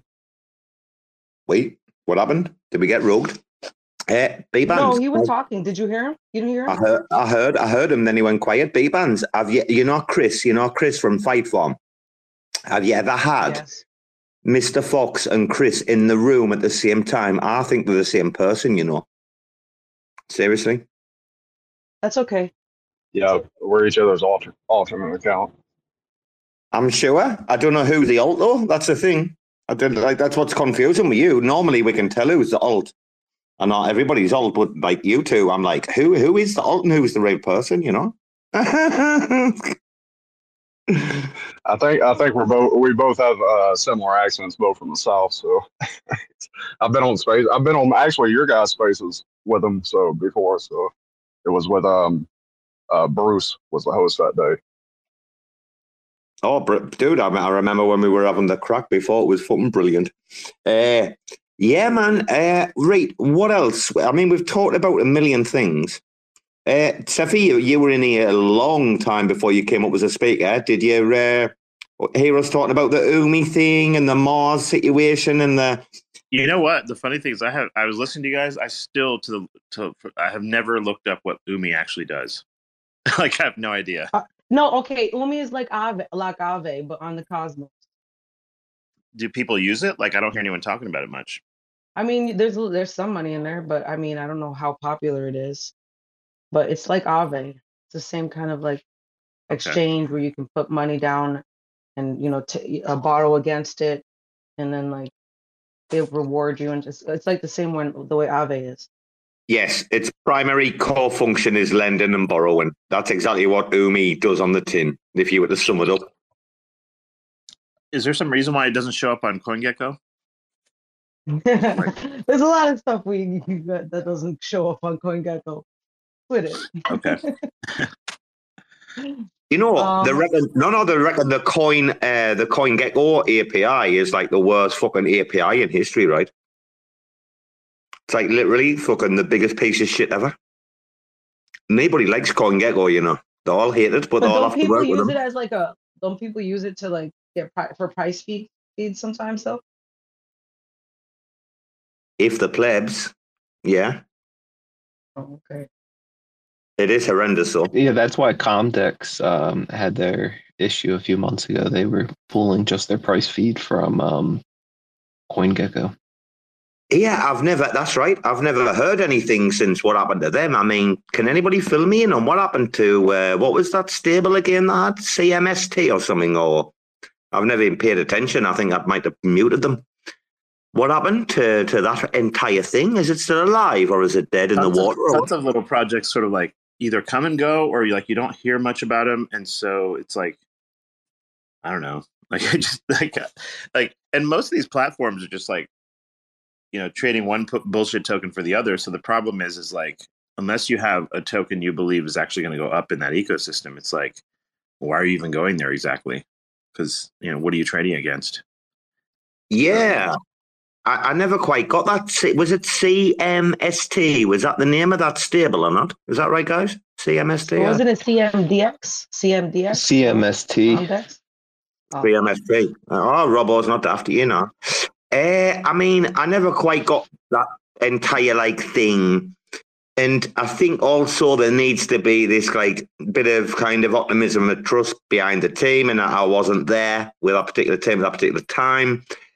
And like, I, I, the only thing I'm interested in right now is stables that are like massively like over collateralized or not massively, but uh, you know, at least to a nice balance, depending on what assets they are collateralized with. But like over collateral, like what I don't even want to know about an algo stable coin.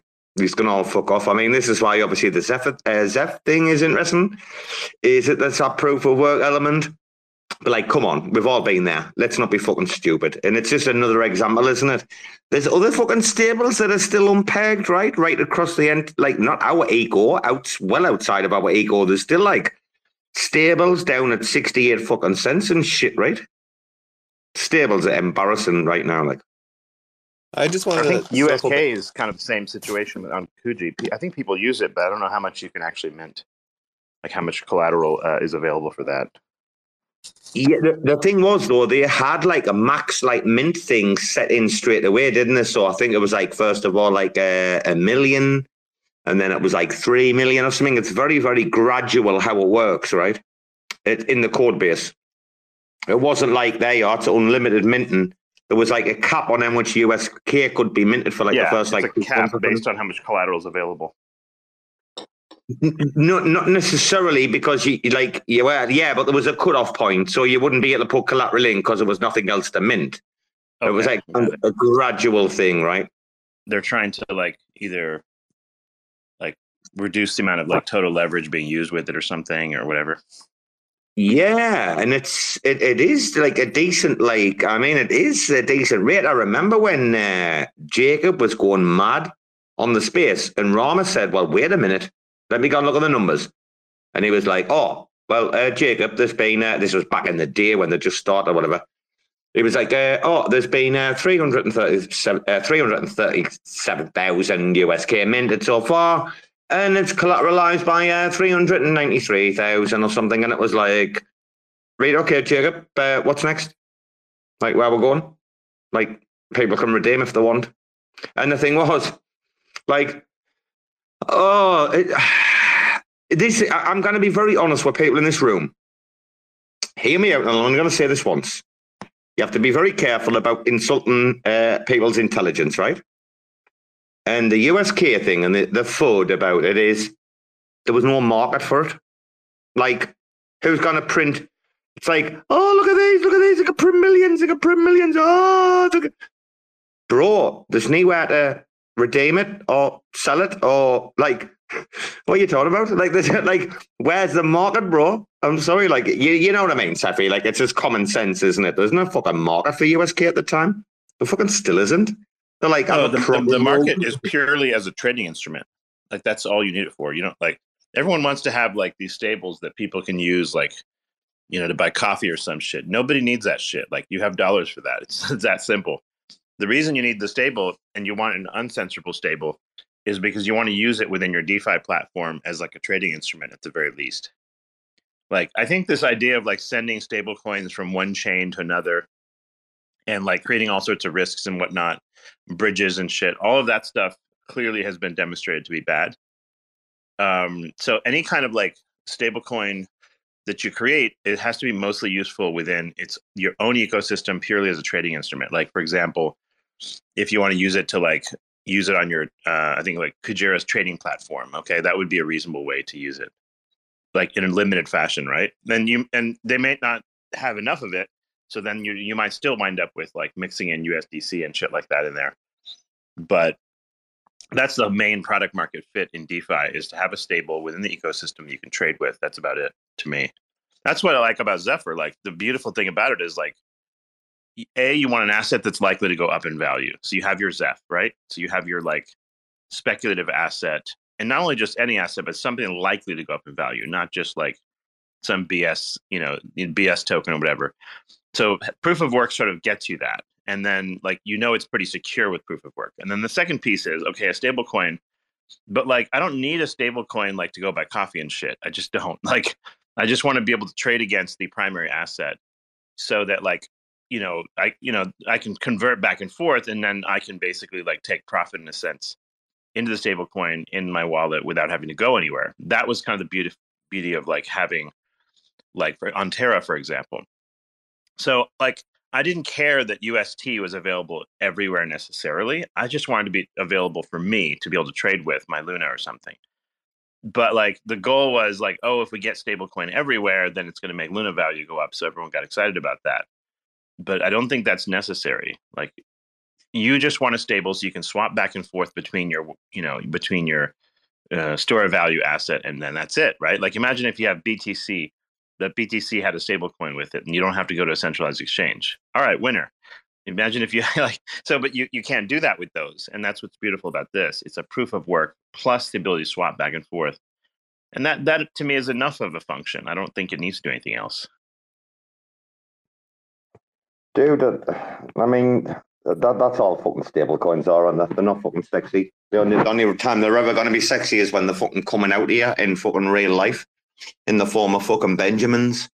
It's only time like oh when the market's like turbulent. Uh Bbandz. Quick question for you. Quick question. I've never spoke to you for ages. Are you there? Like what my basic plan is, Robo, is simple. Like what I'm gonna do is I'm gonna have a gigantic Zephyr bag. And the purpose of that bag is that it goes up like by mega gigantic and uh, and I have this gigantic, like huge amount. And then anytime I want, I can switch some to ZSD. And all we need to have is like one ramp. And if we talk to some people, get like one ramp where like someone in, incorporates the ability to convert either Zeph or ZSD, doesn't matter which, to something like Atom or something really liquid, right? Like whatever it is, um, whatever's popular, Ethereum, something like that. Then you can send it off to like places where you can get gift cards. You can get to places like um, travel agencies like Travala.com. And like at that point, you basically have the ability to go anywhere in the world um, and spend this without too much difficulty. And um, it's just in a black box. And that's my goal. Like that's the point.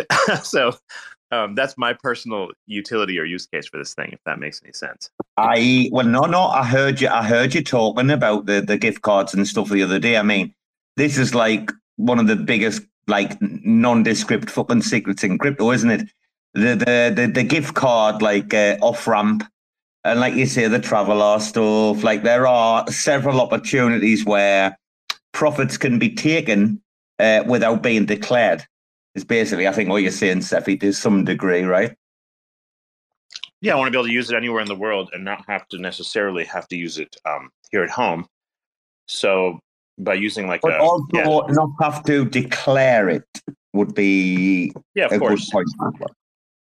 there's a lot of things people don't declare. For example, like if you live in um, I don't know the UK and you're flying to the US, but you happen to have like you know I don't know a hundred million dollars worth of Bitcoin, you don't need to declare a fucking thing because it's not in your like on your person. But you have to like declare if you're carrying like ten thousand in cash across you know on an airplane or whatever. It's ridiculous. So th- this kind of thing, like the beauty is like you want to be able to do some kind of cross border utility. And since one of the things I want to do in my life is just kind of travel a lot and stuff and eat and, you know, see things and go on cruises or whatever the fuck, right? Like I can use this um, as sort of like a vacation fund indefinitely. I think that's a cool like use case for this. Because if you try to repatriate a, a gigantic bag, like in the US, like not only do you have to like, you know, pay taxes on it and everything, but you have to then like you can't just show up with like 16 Lambos and be like, oh, hey, where did you get those from? You know what I mean? Like, there's gonna be a there's gonna be uh, questions raised, and you don't want that. So, yeah, I mean, this is sort of like my like travel bag in a sense, and you know, for for any for any public purposes, I don't even own the thing. Like, I don't own the wallet or whatever. As far as like anyone in the universe is concerned, you know, my family members overseas own it. You know, and it's a private wallet. Like so, you know, I, I can give it to anyone I want, right? That's that's my business. Is is anything truly private in the US? I'll just have to ask you that quick question. Is anything truly private? really. I mean, if you if you don't use a cell phone, yes. If you are, live off the grid, yes, you can have privacy. But if you have a cell phone in the U.S., there's no privacy. Um, level level ten new. I saw that you were about to speak. Um, I gave you the mic. How are you? Good morning. Hey, um, not much to say here. Just was kind of listening to what Cephii said about moving funds, and yes, there's a use case. So, look, we I, I run a business in China, and we always have problems with payments coming in and getting stopped and getting returned. We have African clients on our other business, Nigeria and Ethiopia, buying clothes, jeans, and stuff. And um, you wouldn't believe how, how much trouble these people undergo, right, by, by getting money from their country into China to buy jeans, right? Some basic commodity. It's like, it's weird. So they ended up carrying a, cash, you know, really dollar bills, $50,000 or $30,000 or whatever is worth of, of a container of jeans to, to buy this stuff. And they're just simple shop owners, right? Just importing directly from China because if they if they actually go through their banks their local banks they rip them it's crazy you know it's like 20 30% exchange rate what what you pay to the to these banks right? So they they and then when corona came when this whole covid thing started right? So they couldn't couldn't travel to china and got really screwed our clients right? So in the end of the day i think um, there's a big use case for all these other countries that really don't want anyone to know what they're up about with their money and if they want to bring it somewhere else because there's jurisdictions where it's not just about paying taxes they outright rob you blind right? You, you always see this just from the I can be avoiding some taxes issue or maybe i don't have to go through the hassle to declare all that stuff at the airport which is also a problem for me at times. But um, you know, there's really the case where you lose a lot of money if you just go through the official channel because they're all leeches. You know. Anyways.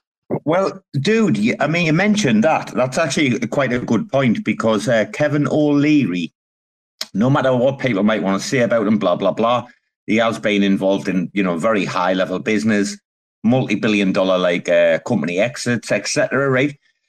He he actually talked about crypto though before. Um, obviously, we all know about his role with FTX, etc. Right? Put that to one side, but he did talk about uh, FX traders, and he's like, they are the scourge of like the international like business, the global economy. He's like, FX fucking traders are just like parasitic fucking sharks that like I've never seen Kevin O'Leary. In one interview, he went off it, bro. Absolutely off it. And I was like, holy fuck. Okay. Like, I, I didn't even realize it was like that. But uh, recently as well, I also watched a couple of documentaries on uh, commodity traders. So you were talking about like jeans there.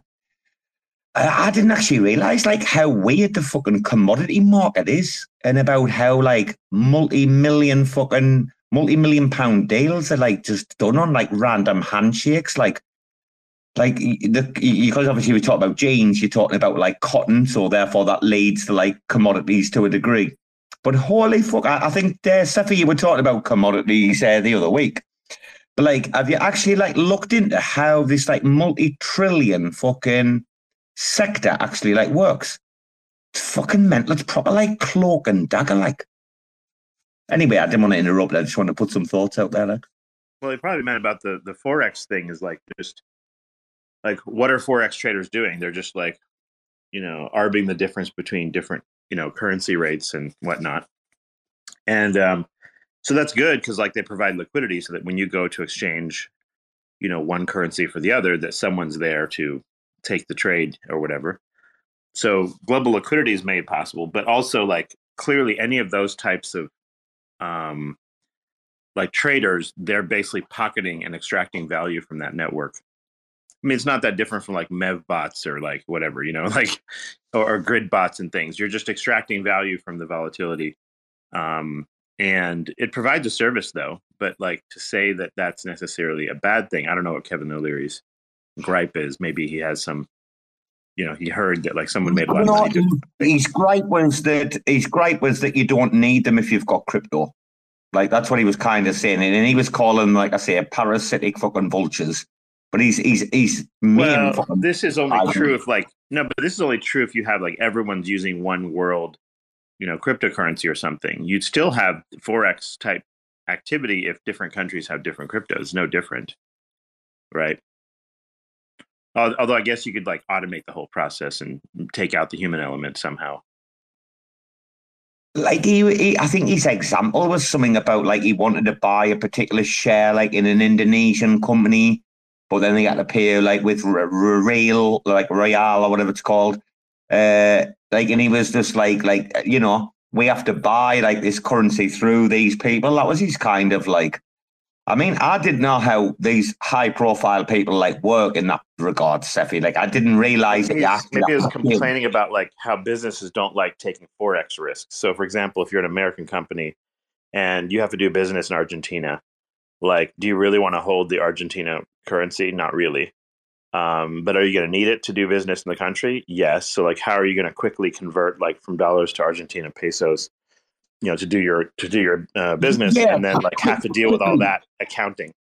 quickly is what you said there. So that's what's imp- right. Uh, yeah, Cephii, you hit the nail on the head quickly, right? Because basically, like if you're having to like redeem from one to another, like any time delay can cost you like a lot of money when you're dealing at that level, right? Time is like and latency is extremely important, right? Going from one currency to another at high level, like what these guys do anyway. Yep. Oh, we've got Liz. Oh, she's been on holiday. Look, I see Ryan's down there. Might be busy. I think he's at work. Liz I is down there. I sent her. An, I sent an invite to Liz. Um, I didn't. She's send been working on Ryan. Fufu. She's been working underground in secret on Fufu, I believe. I mean, uh, uh, so Cephii, have you got any Fufu or not? Uh, don't know what that is. Oh, it's, the next, it's a Chinese fucking meme coin. So they're trying to educate the Chinese people in how to meme through like this coin. It's the first ever, one of its kind, never been done before. Oh, he's your woman to talk about it. But uh, Fufu is an interesting uh, project, Cephii. If you like Zeph, El, El Chepe, if you like Zeph, you like Fufu. It's quite interesting. Hello, Liz, darling. It's been a while. It's been a while, darling.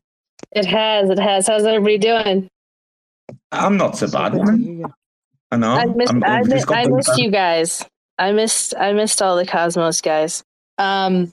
This is, this is like a national re- national Lampoon's reunion, isn't it? With- yeah. Yeah, Fu- Fufu has been nuts. It's been taking up a lot of my time, but it's uh, ah, it's been running. It's been mooning. It's been really interesting. So it's the first first deflationary Chinese food dog token on ETH, and it's just killing it. We're having a good time over there. But um, What is a food dog? ooh, a food dog is this like mythical species creature. of dog? Yeah, it's like a dog lion dragon mix, and it guards the temples of the Chinese dynasty. Um, and during the new year, Oh, okay, the, yeah, that thing. yep, So- that thing. So the idea is like to get a bunch of Chinese people to buy this, or what? It's like a lucky thing. Well, So no shit. Wait a minute, Liz. No shit. When we moved in this fucking house, what was the first thing my wife made me do? Go out and buy two fufus and put them outside the house on the left and the right to where my gate is, where the end like the driveways to the house. I've got a fufu on either side. That that is like because she's Chinese descent. You put them at the front of your house to keep away any fucking evil spirits and shit. Like it's it's well like well known over here in Asia. Like everybody's got them. yeah, it's true. There's a male and a female food dog, and the male holds the world in his paw, and the female holds a little baby food food dog in her paw. And um, they symbolize prosperity, wealth, and protection. And so you have you always have two food dogs guarding the out outside of your house. But um, Yeah, it's this has been nuts, guys. This is it's just been crazy, and the activations that we have coming up are insane. We have investors from all over the world that want to be involved. They're calling this the the Chinese SHIB token. Um, it's really taken off. It's it's just been incredible and and a lot of fun. So maybe I'll give some food out. So, Liz, you've been a bit quiet the last few weeks. Now, uh, listen, I understand if you didn't want to talk, just say it. I didn't want to talk, Robo. That's fine. Blink twice. uh, every, I know, I know. Everything being Gucci for you recently or, or not? Yeah, I had to step away from Web3. I had um, some people that I was involved with that, unfortunately, I think we've all come across this that were um, pretty griftery. And, uh, you know, they were friends of mine. I've known them for a year and they just kind of used and exploited me, unfortunately. Um, and I just didn't see all the red flags. But you know what? It happens in Web3, it happens in crypto. Um, so I, I, I took a few, gosh, a good month away from Web3 to go focus on building Fufu with an ethical team and ethical people.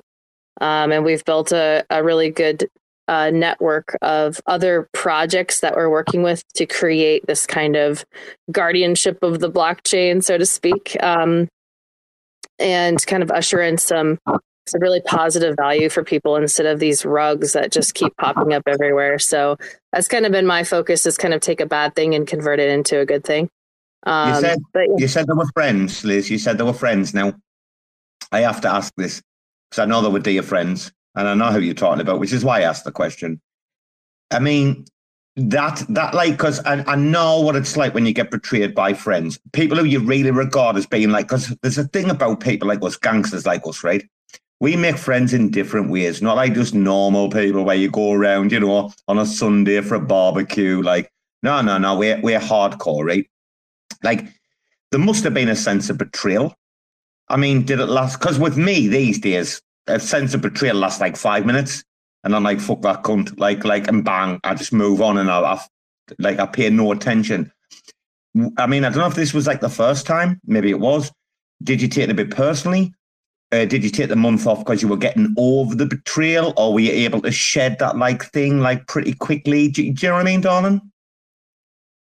No, so um, yeah, I mean, I think we've we've all been there, right? Where we've been betrayed pretty heavily. Um, yeah, there was an emotional aspect to it, but mostly it was because I was working with my my legal team to go after these guys because there was a, a felony theft involved here and embezzlement and all sorts of shit. So we were actually working on some things uh, from a business standpoint, and um, they that we had a contract and everything, and um, it's pretty bad and it just got pretty bad so, so i just step away for legal reasons first of all but second of all yeah there was an emotional aspect and i just wanted to refocus you know it, it's it's not worth it putting in a lot of time and energy um i would say like the biggest emotion has been anger um but like you know just i had to step away and like refocus and um you know go build something because that's that's what i do is in my life is i take all that energy. I'm like all right i'm going to put it towards something good. I'm going to try to build something good here. And and that's what i did um, with a with a really good team and really skilled team. Liz, what I've learned is is that when there are uh, legal uh, proceedings or legal aspects to a particular situation, you haven't got time to wallow around in self pity. Uh, so I can imagine if there was that little period of like, you know, oh, why me? How could they do this? I can imagine it didn't last long because legal proceedings do not allow you to be in that mindset. That like, I'm not going to say victim mindset, but you know, whenever we get ripped off by people we consider friends, there is that little bit of element of like betrayal. Like I say, therefore, that does lead us naturally to feeling like a bit of a victim of, you know, emotional fucking strings to a degree. But with legal implications, that must have walked you up pretty quick. I mean, you weren't messing around when you chose your words there about the word felony. That was pretty fucking clear, wasn't it? It was a pretty harsh word. Yep, yep. So, and because the space is recorded, I can't get into details, but yep, they will uh, suffer the consequences for what they did. And it just is what it is. I mean, they made a decision and they knew exactly what they're doing. But the good thing that came out of it was the the refocus of my time and energy instead of spending my time with that particular group as you know rack i was doing spending a lot of time with that that group um was to go build something positive and you know new um, in the ecosystem. Um, but then also, I was able to save several other people who would have invested. I put that in quotations to what they were doing, and that that's the good thing that came out of it. It was as I was able to to help a couple people that were being misled. Um, so it just is what it is. Uh, we move on and um, we focus on the positive things and the positive people and the good people in our lives. And it, it helps us to, you know, when we go through stuff like that, to refocus on who is good, you know? And so, and spend the time with those people. And, and these things happen for a reason, you know, I, I'm a big believer in that. It helps us to refocus. But yeah, I kind of, I don't know. I'm I'm not I'm someone who's been you know betrayed a lot, sadly, because I just have a, a I tend to have a good nature um, and trust people and want the best out of people, and you know, um, unfortunately, gosh, the mass majority these days are just they just are who they are, right? Um, they're selfish and naive and angry and Liz, greedy.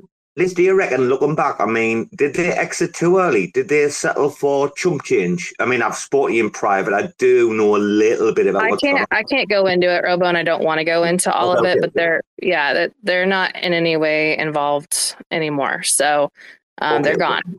So it's a whole new team. In fact, there's a whole global marketing group that's um, taking over Fufu. Um, there's there's a lot going on with it. Um, lots of partnerships, lots of strategic partnerships, lots of new money, lots of new investors. Um, so you know, it's uh, it's a whole new thing. It's a whole it's gone it's gone under a, a whole new management. Um, I'm just at this point. I'm just kind of an early investor at this point. I'm like not even really involved in the the day to day operations. Liz, how much, uh, because we're going to bring them in, how much uh, Jesus coin do you own? So, do you own any Jesus coin or not? Because I don't does. own any Jesus coin, but I, I heard about their little run up, and that was that was pretty cool. Uh, congratulations to those those who do own Jesus coin. Uh, may God be with you. Um, but yeah, it's uh, it it sounds like it's just mooning, or that it mooned like pretty pretty heavy. Um, but yeah, it's I just love when people win. Um, it's good just to make sure you guys take profits along the way, you know, and don't be an asshole and sell your whole bag because that affects the chart and affects everybody else. Even my dog disagrees. He's growling at that. Joey, calm down. Anyways, yeah, take profits, but do it and sell responsibly. All right. We we all know those people that like just jeet. They'll jeet like all of their bag all at once and then we see those big scary red candles that create the panic cells yeah let don't don't be that person you know who you are if you are that person don't be that person sell responsibly The top, I think the top must be in for Jesus coin because uh, Slinks and Shroot have started shilling it recently. Now, that's never a good sign. That's always a top sign. But without further ado, we do have the top Jesus shiller in the ecosystem. Uh, Mayor, God bless you, brother Mayor. Brother Mayor Jesus. Jesus. How you doing? Hello, hello, uh, sister bands and uh, brother Robo. Um, I would not call myself the top, the top shiller. Shroot, Shroot was in it way before me, and um, I, if you don't know the story behind uh, that that token, the the person who created the RC20 is supposedly sent eighty percent of the the tokens to a burn wallet and it, I think it's going to be burned like on December 24th or something like that. Anyways, Oh, Mayor, Um, I thought you were going to start with like the story of Bethlehem or something. no, no, no. Anyways, guys, the fufu looks interesting. Um, Liz, I, I I'm kind of interested in that. I I don't know, like I'm. I do find the meme coins interesting, and I do think that Doge has a lot of potential um, with with within X. But anyways, good to see you guys. Good to chat. And uh, Cephii, I'm still really, really interested in Akash, and I'm glad you're uh, you're paying attention to it now. I really think Akash has got some room to run. I've had Akash for years. I've had the coin for a long time. I, I think my average though is like two bucks, so it's like I think it's back to where I bought it, something yeah, like that. Yeah, it was used to be way up there. And I was also looking at the tweets up top. It says uh, Jacob is deleting the Bird app for a hot minute. So all things are possible on Mondays, you know, because I think it's it's probably good for Jacob to to put down the Twitter app for a while. Anyways, that's I mean, aside from some of these other meme coins, what other meme coin was I uh there was another one that was interesting, but I, I don't mess around with the meme coins that much. I don't. What did you What did you say there briefly? I mean, you said like, uh, "Hey, this is a neutral public town square," and actually, that's a nice little combo. Did you say somebody should like put down the Twitter and step away? I did. I, I really agree with that comment, by the way. And I'm trying to Yeah. say this in private.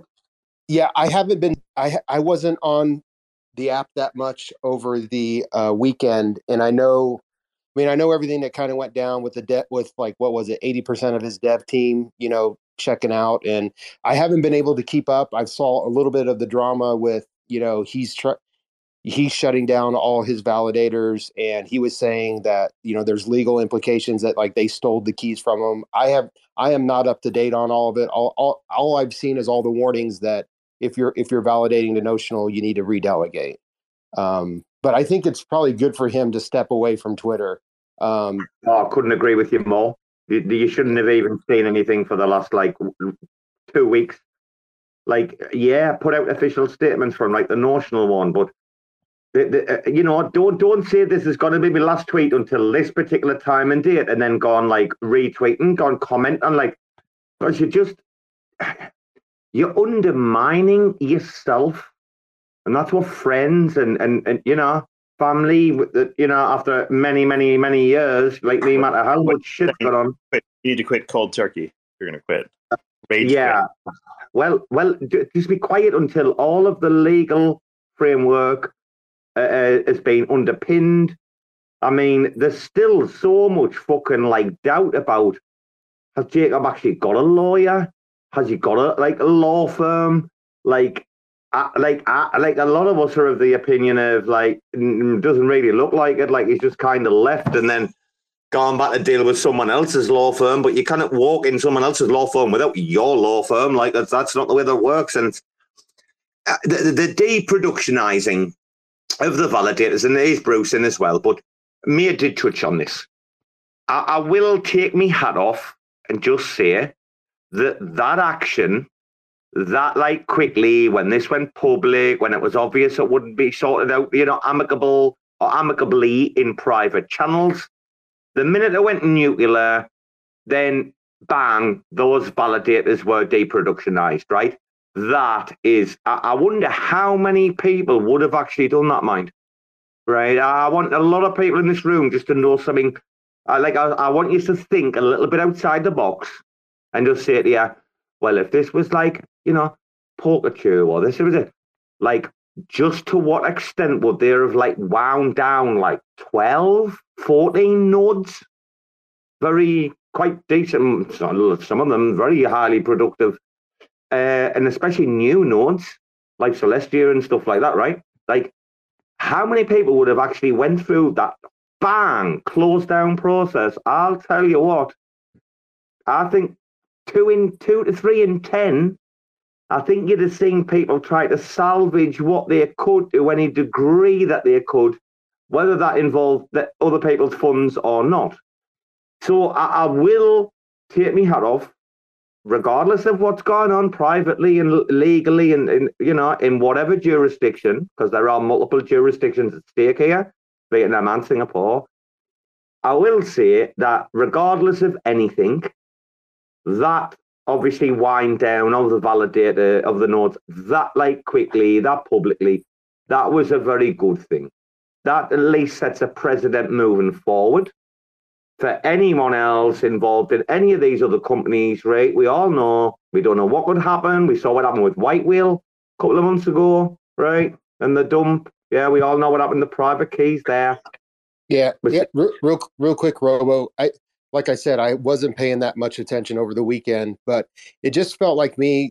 It, it just felt like the Cosmos in general was starting to get some traction and starting to get some positive momentum with Kujira, DYDX, Celestia, and it's like you know finally some big big name YouTubers were like saying you know there's a lot of good things coming out of Cosmos even though the Atom token is still kind of doesn't have that much value accrual. And then, you know, all of a sudden, you know, that happened with Notional. And I just felt like, wow, it just Although seems like think, every Mayor, I don't every- think anyone knows about what happened to Notional except the nerds in this room, kind of thing. Yeah, not- yeah. Nobody gives. Yeah, it's it's. He, I agree. I agree too, Cephii, because I think the big name YouTubers were paying attention to Kujira and Celestia, but it, it was just like um, it was just kind of positive for me to see some of these bigger following YouTubers that have like oh, well over like 200 subs- 200k subscribers.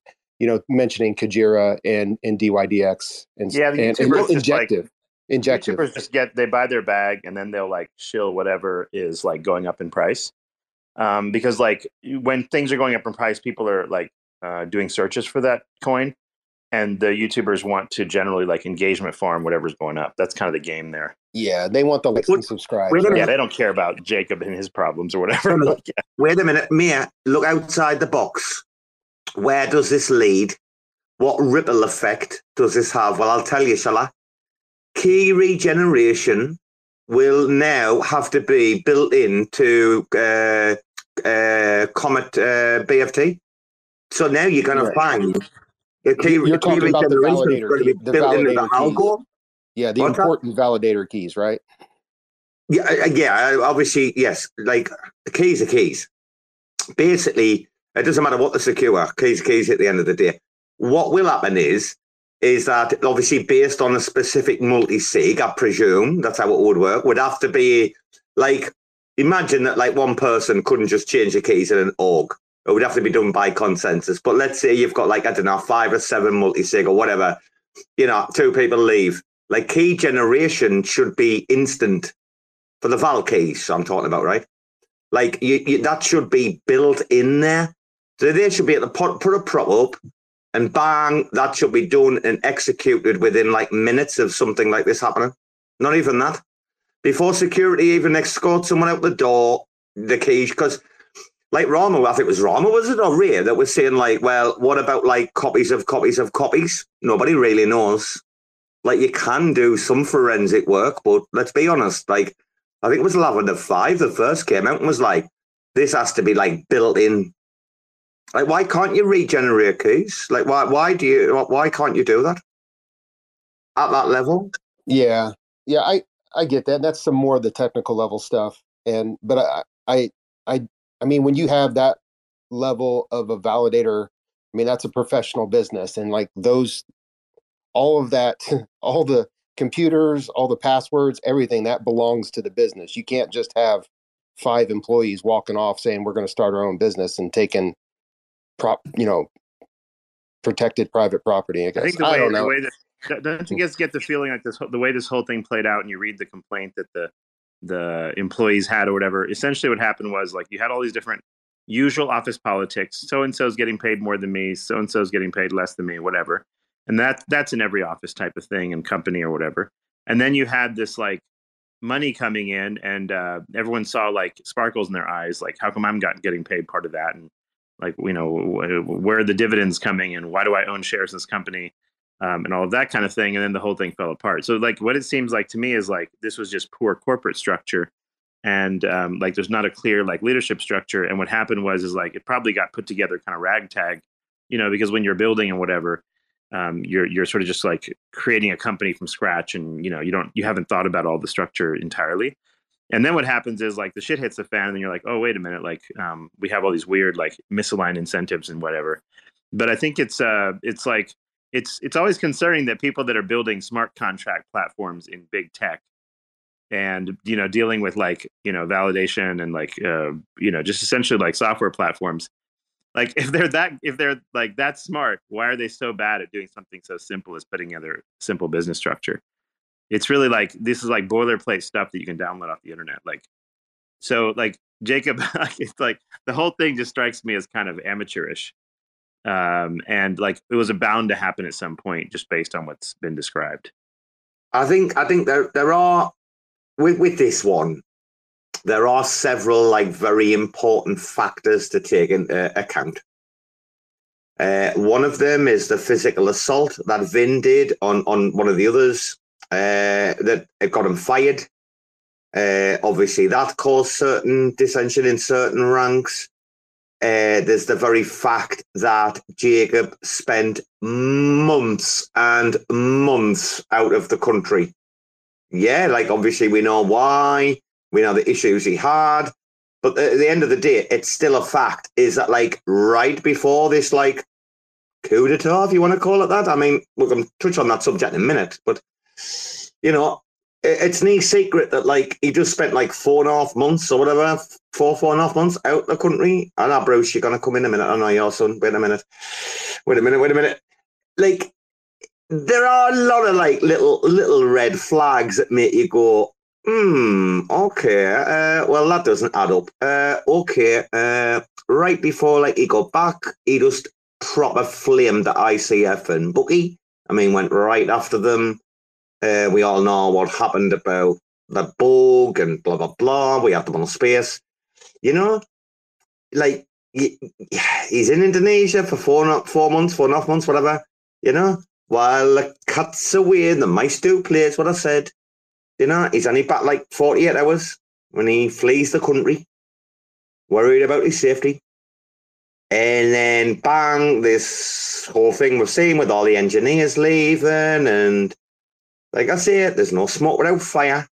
But like, there's a few things at play here. I think that people like need to be thinking about on a broad. Like I said, I'm not saying there's been a coup d'état. I'm not saying Bucky or ICF might have put these people up to it or bribed them with future incentives. I'm not saying that. I'm just saying there's certain things that are really interesting. Uh, Bruce.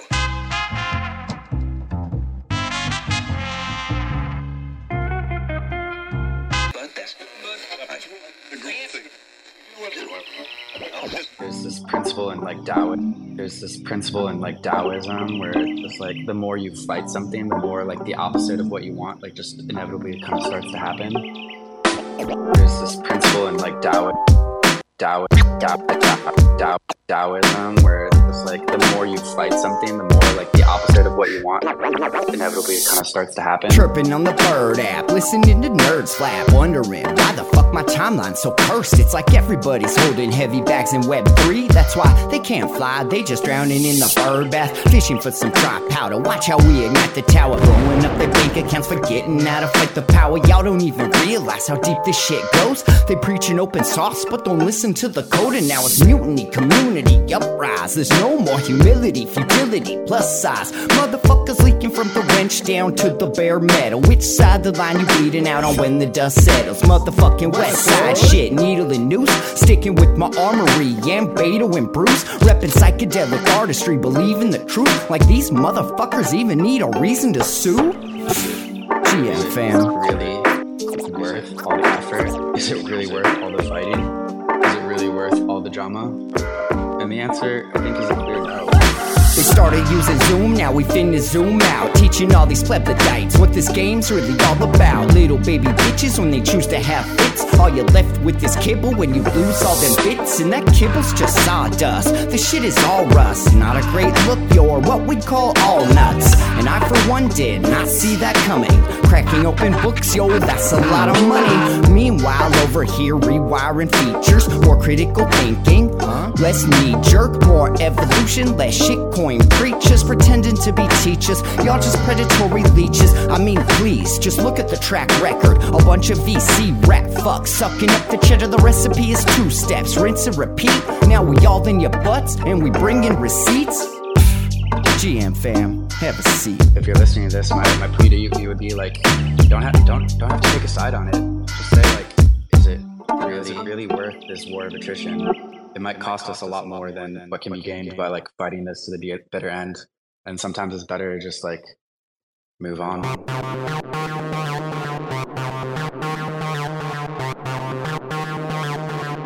TerraSpaces.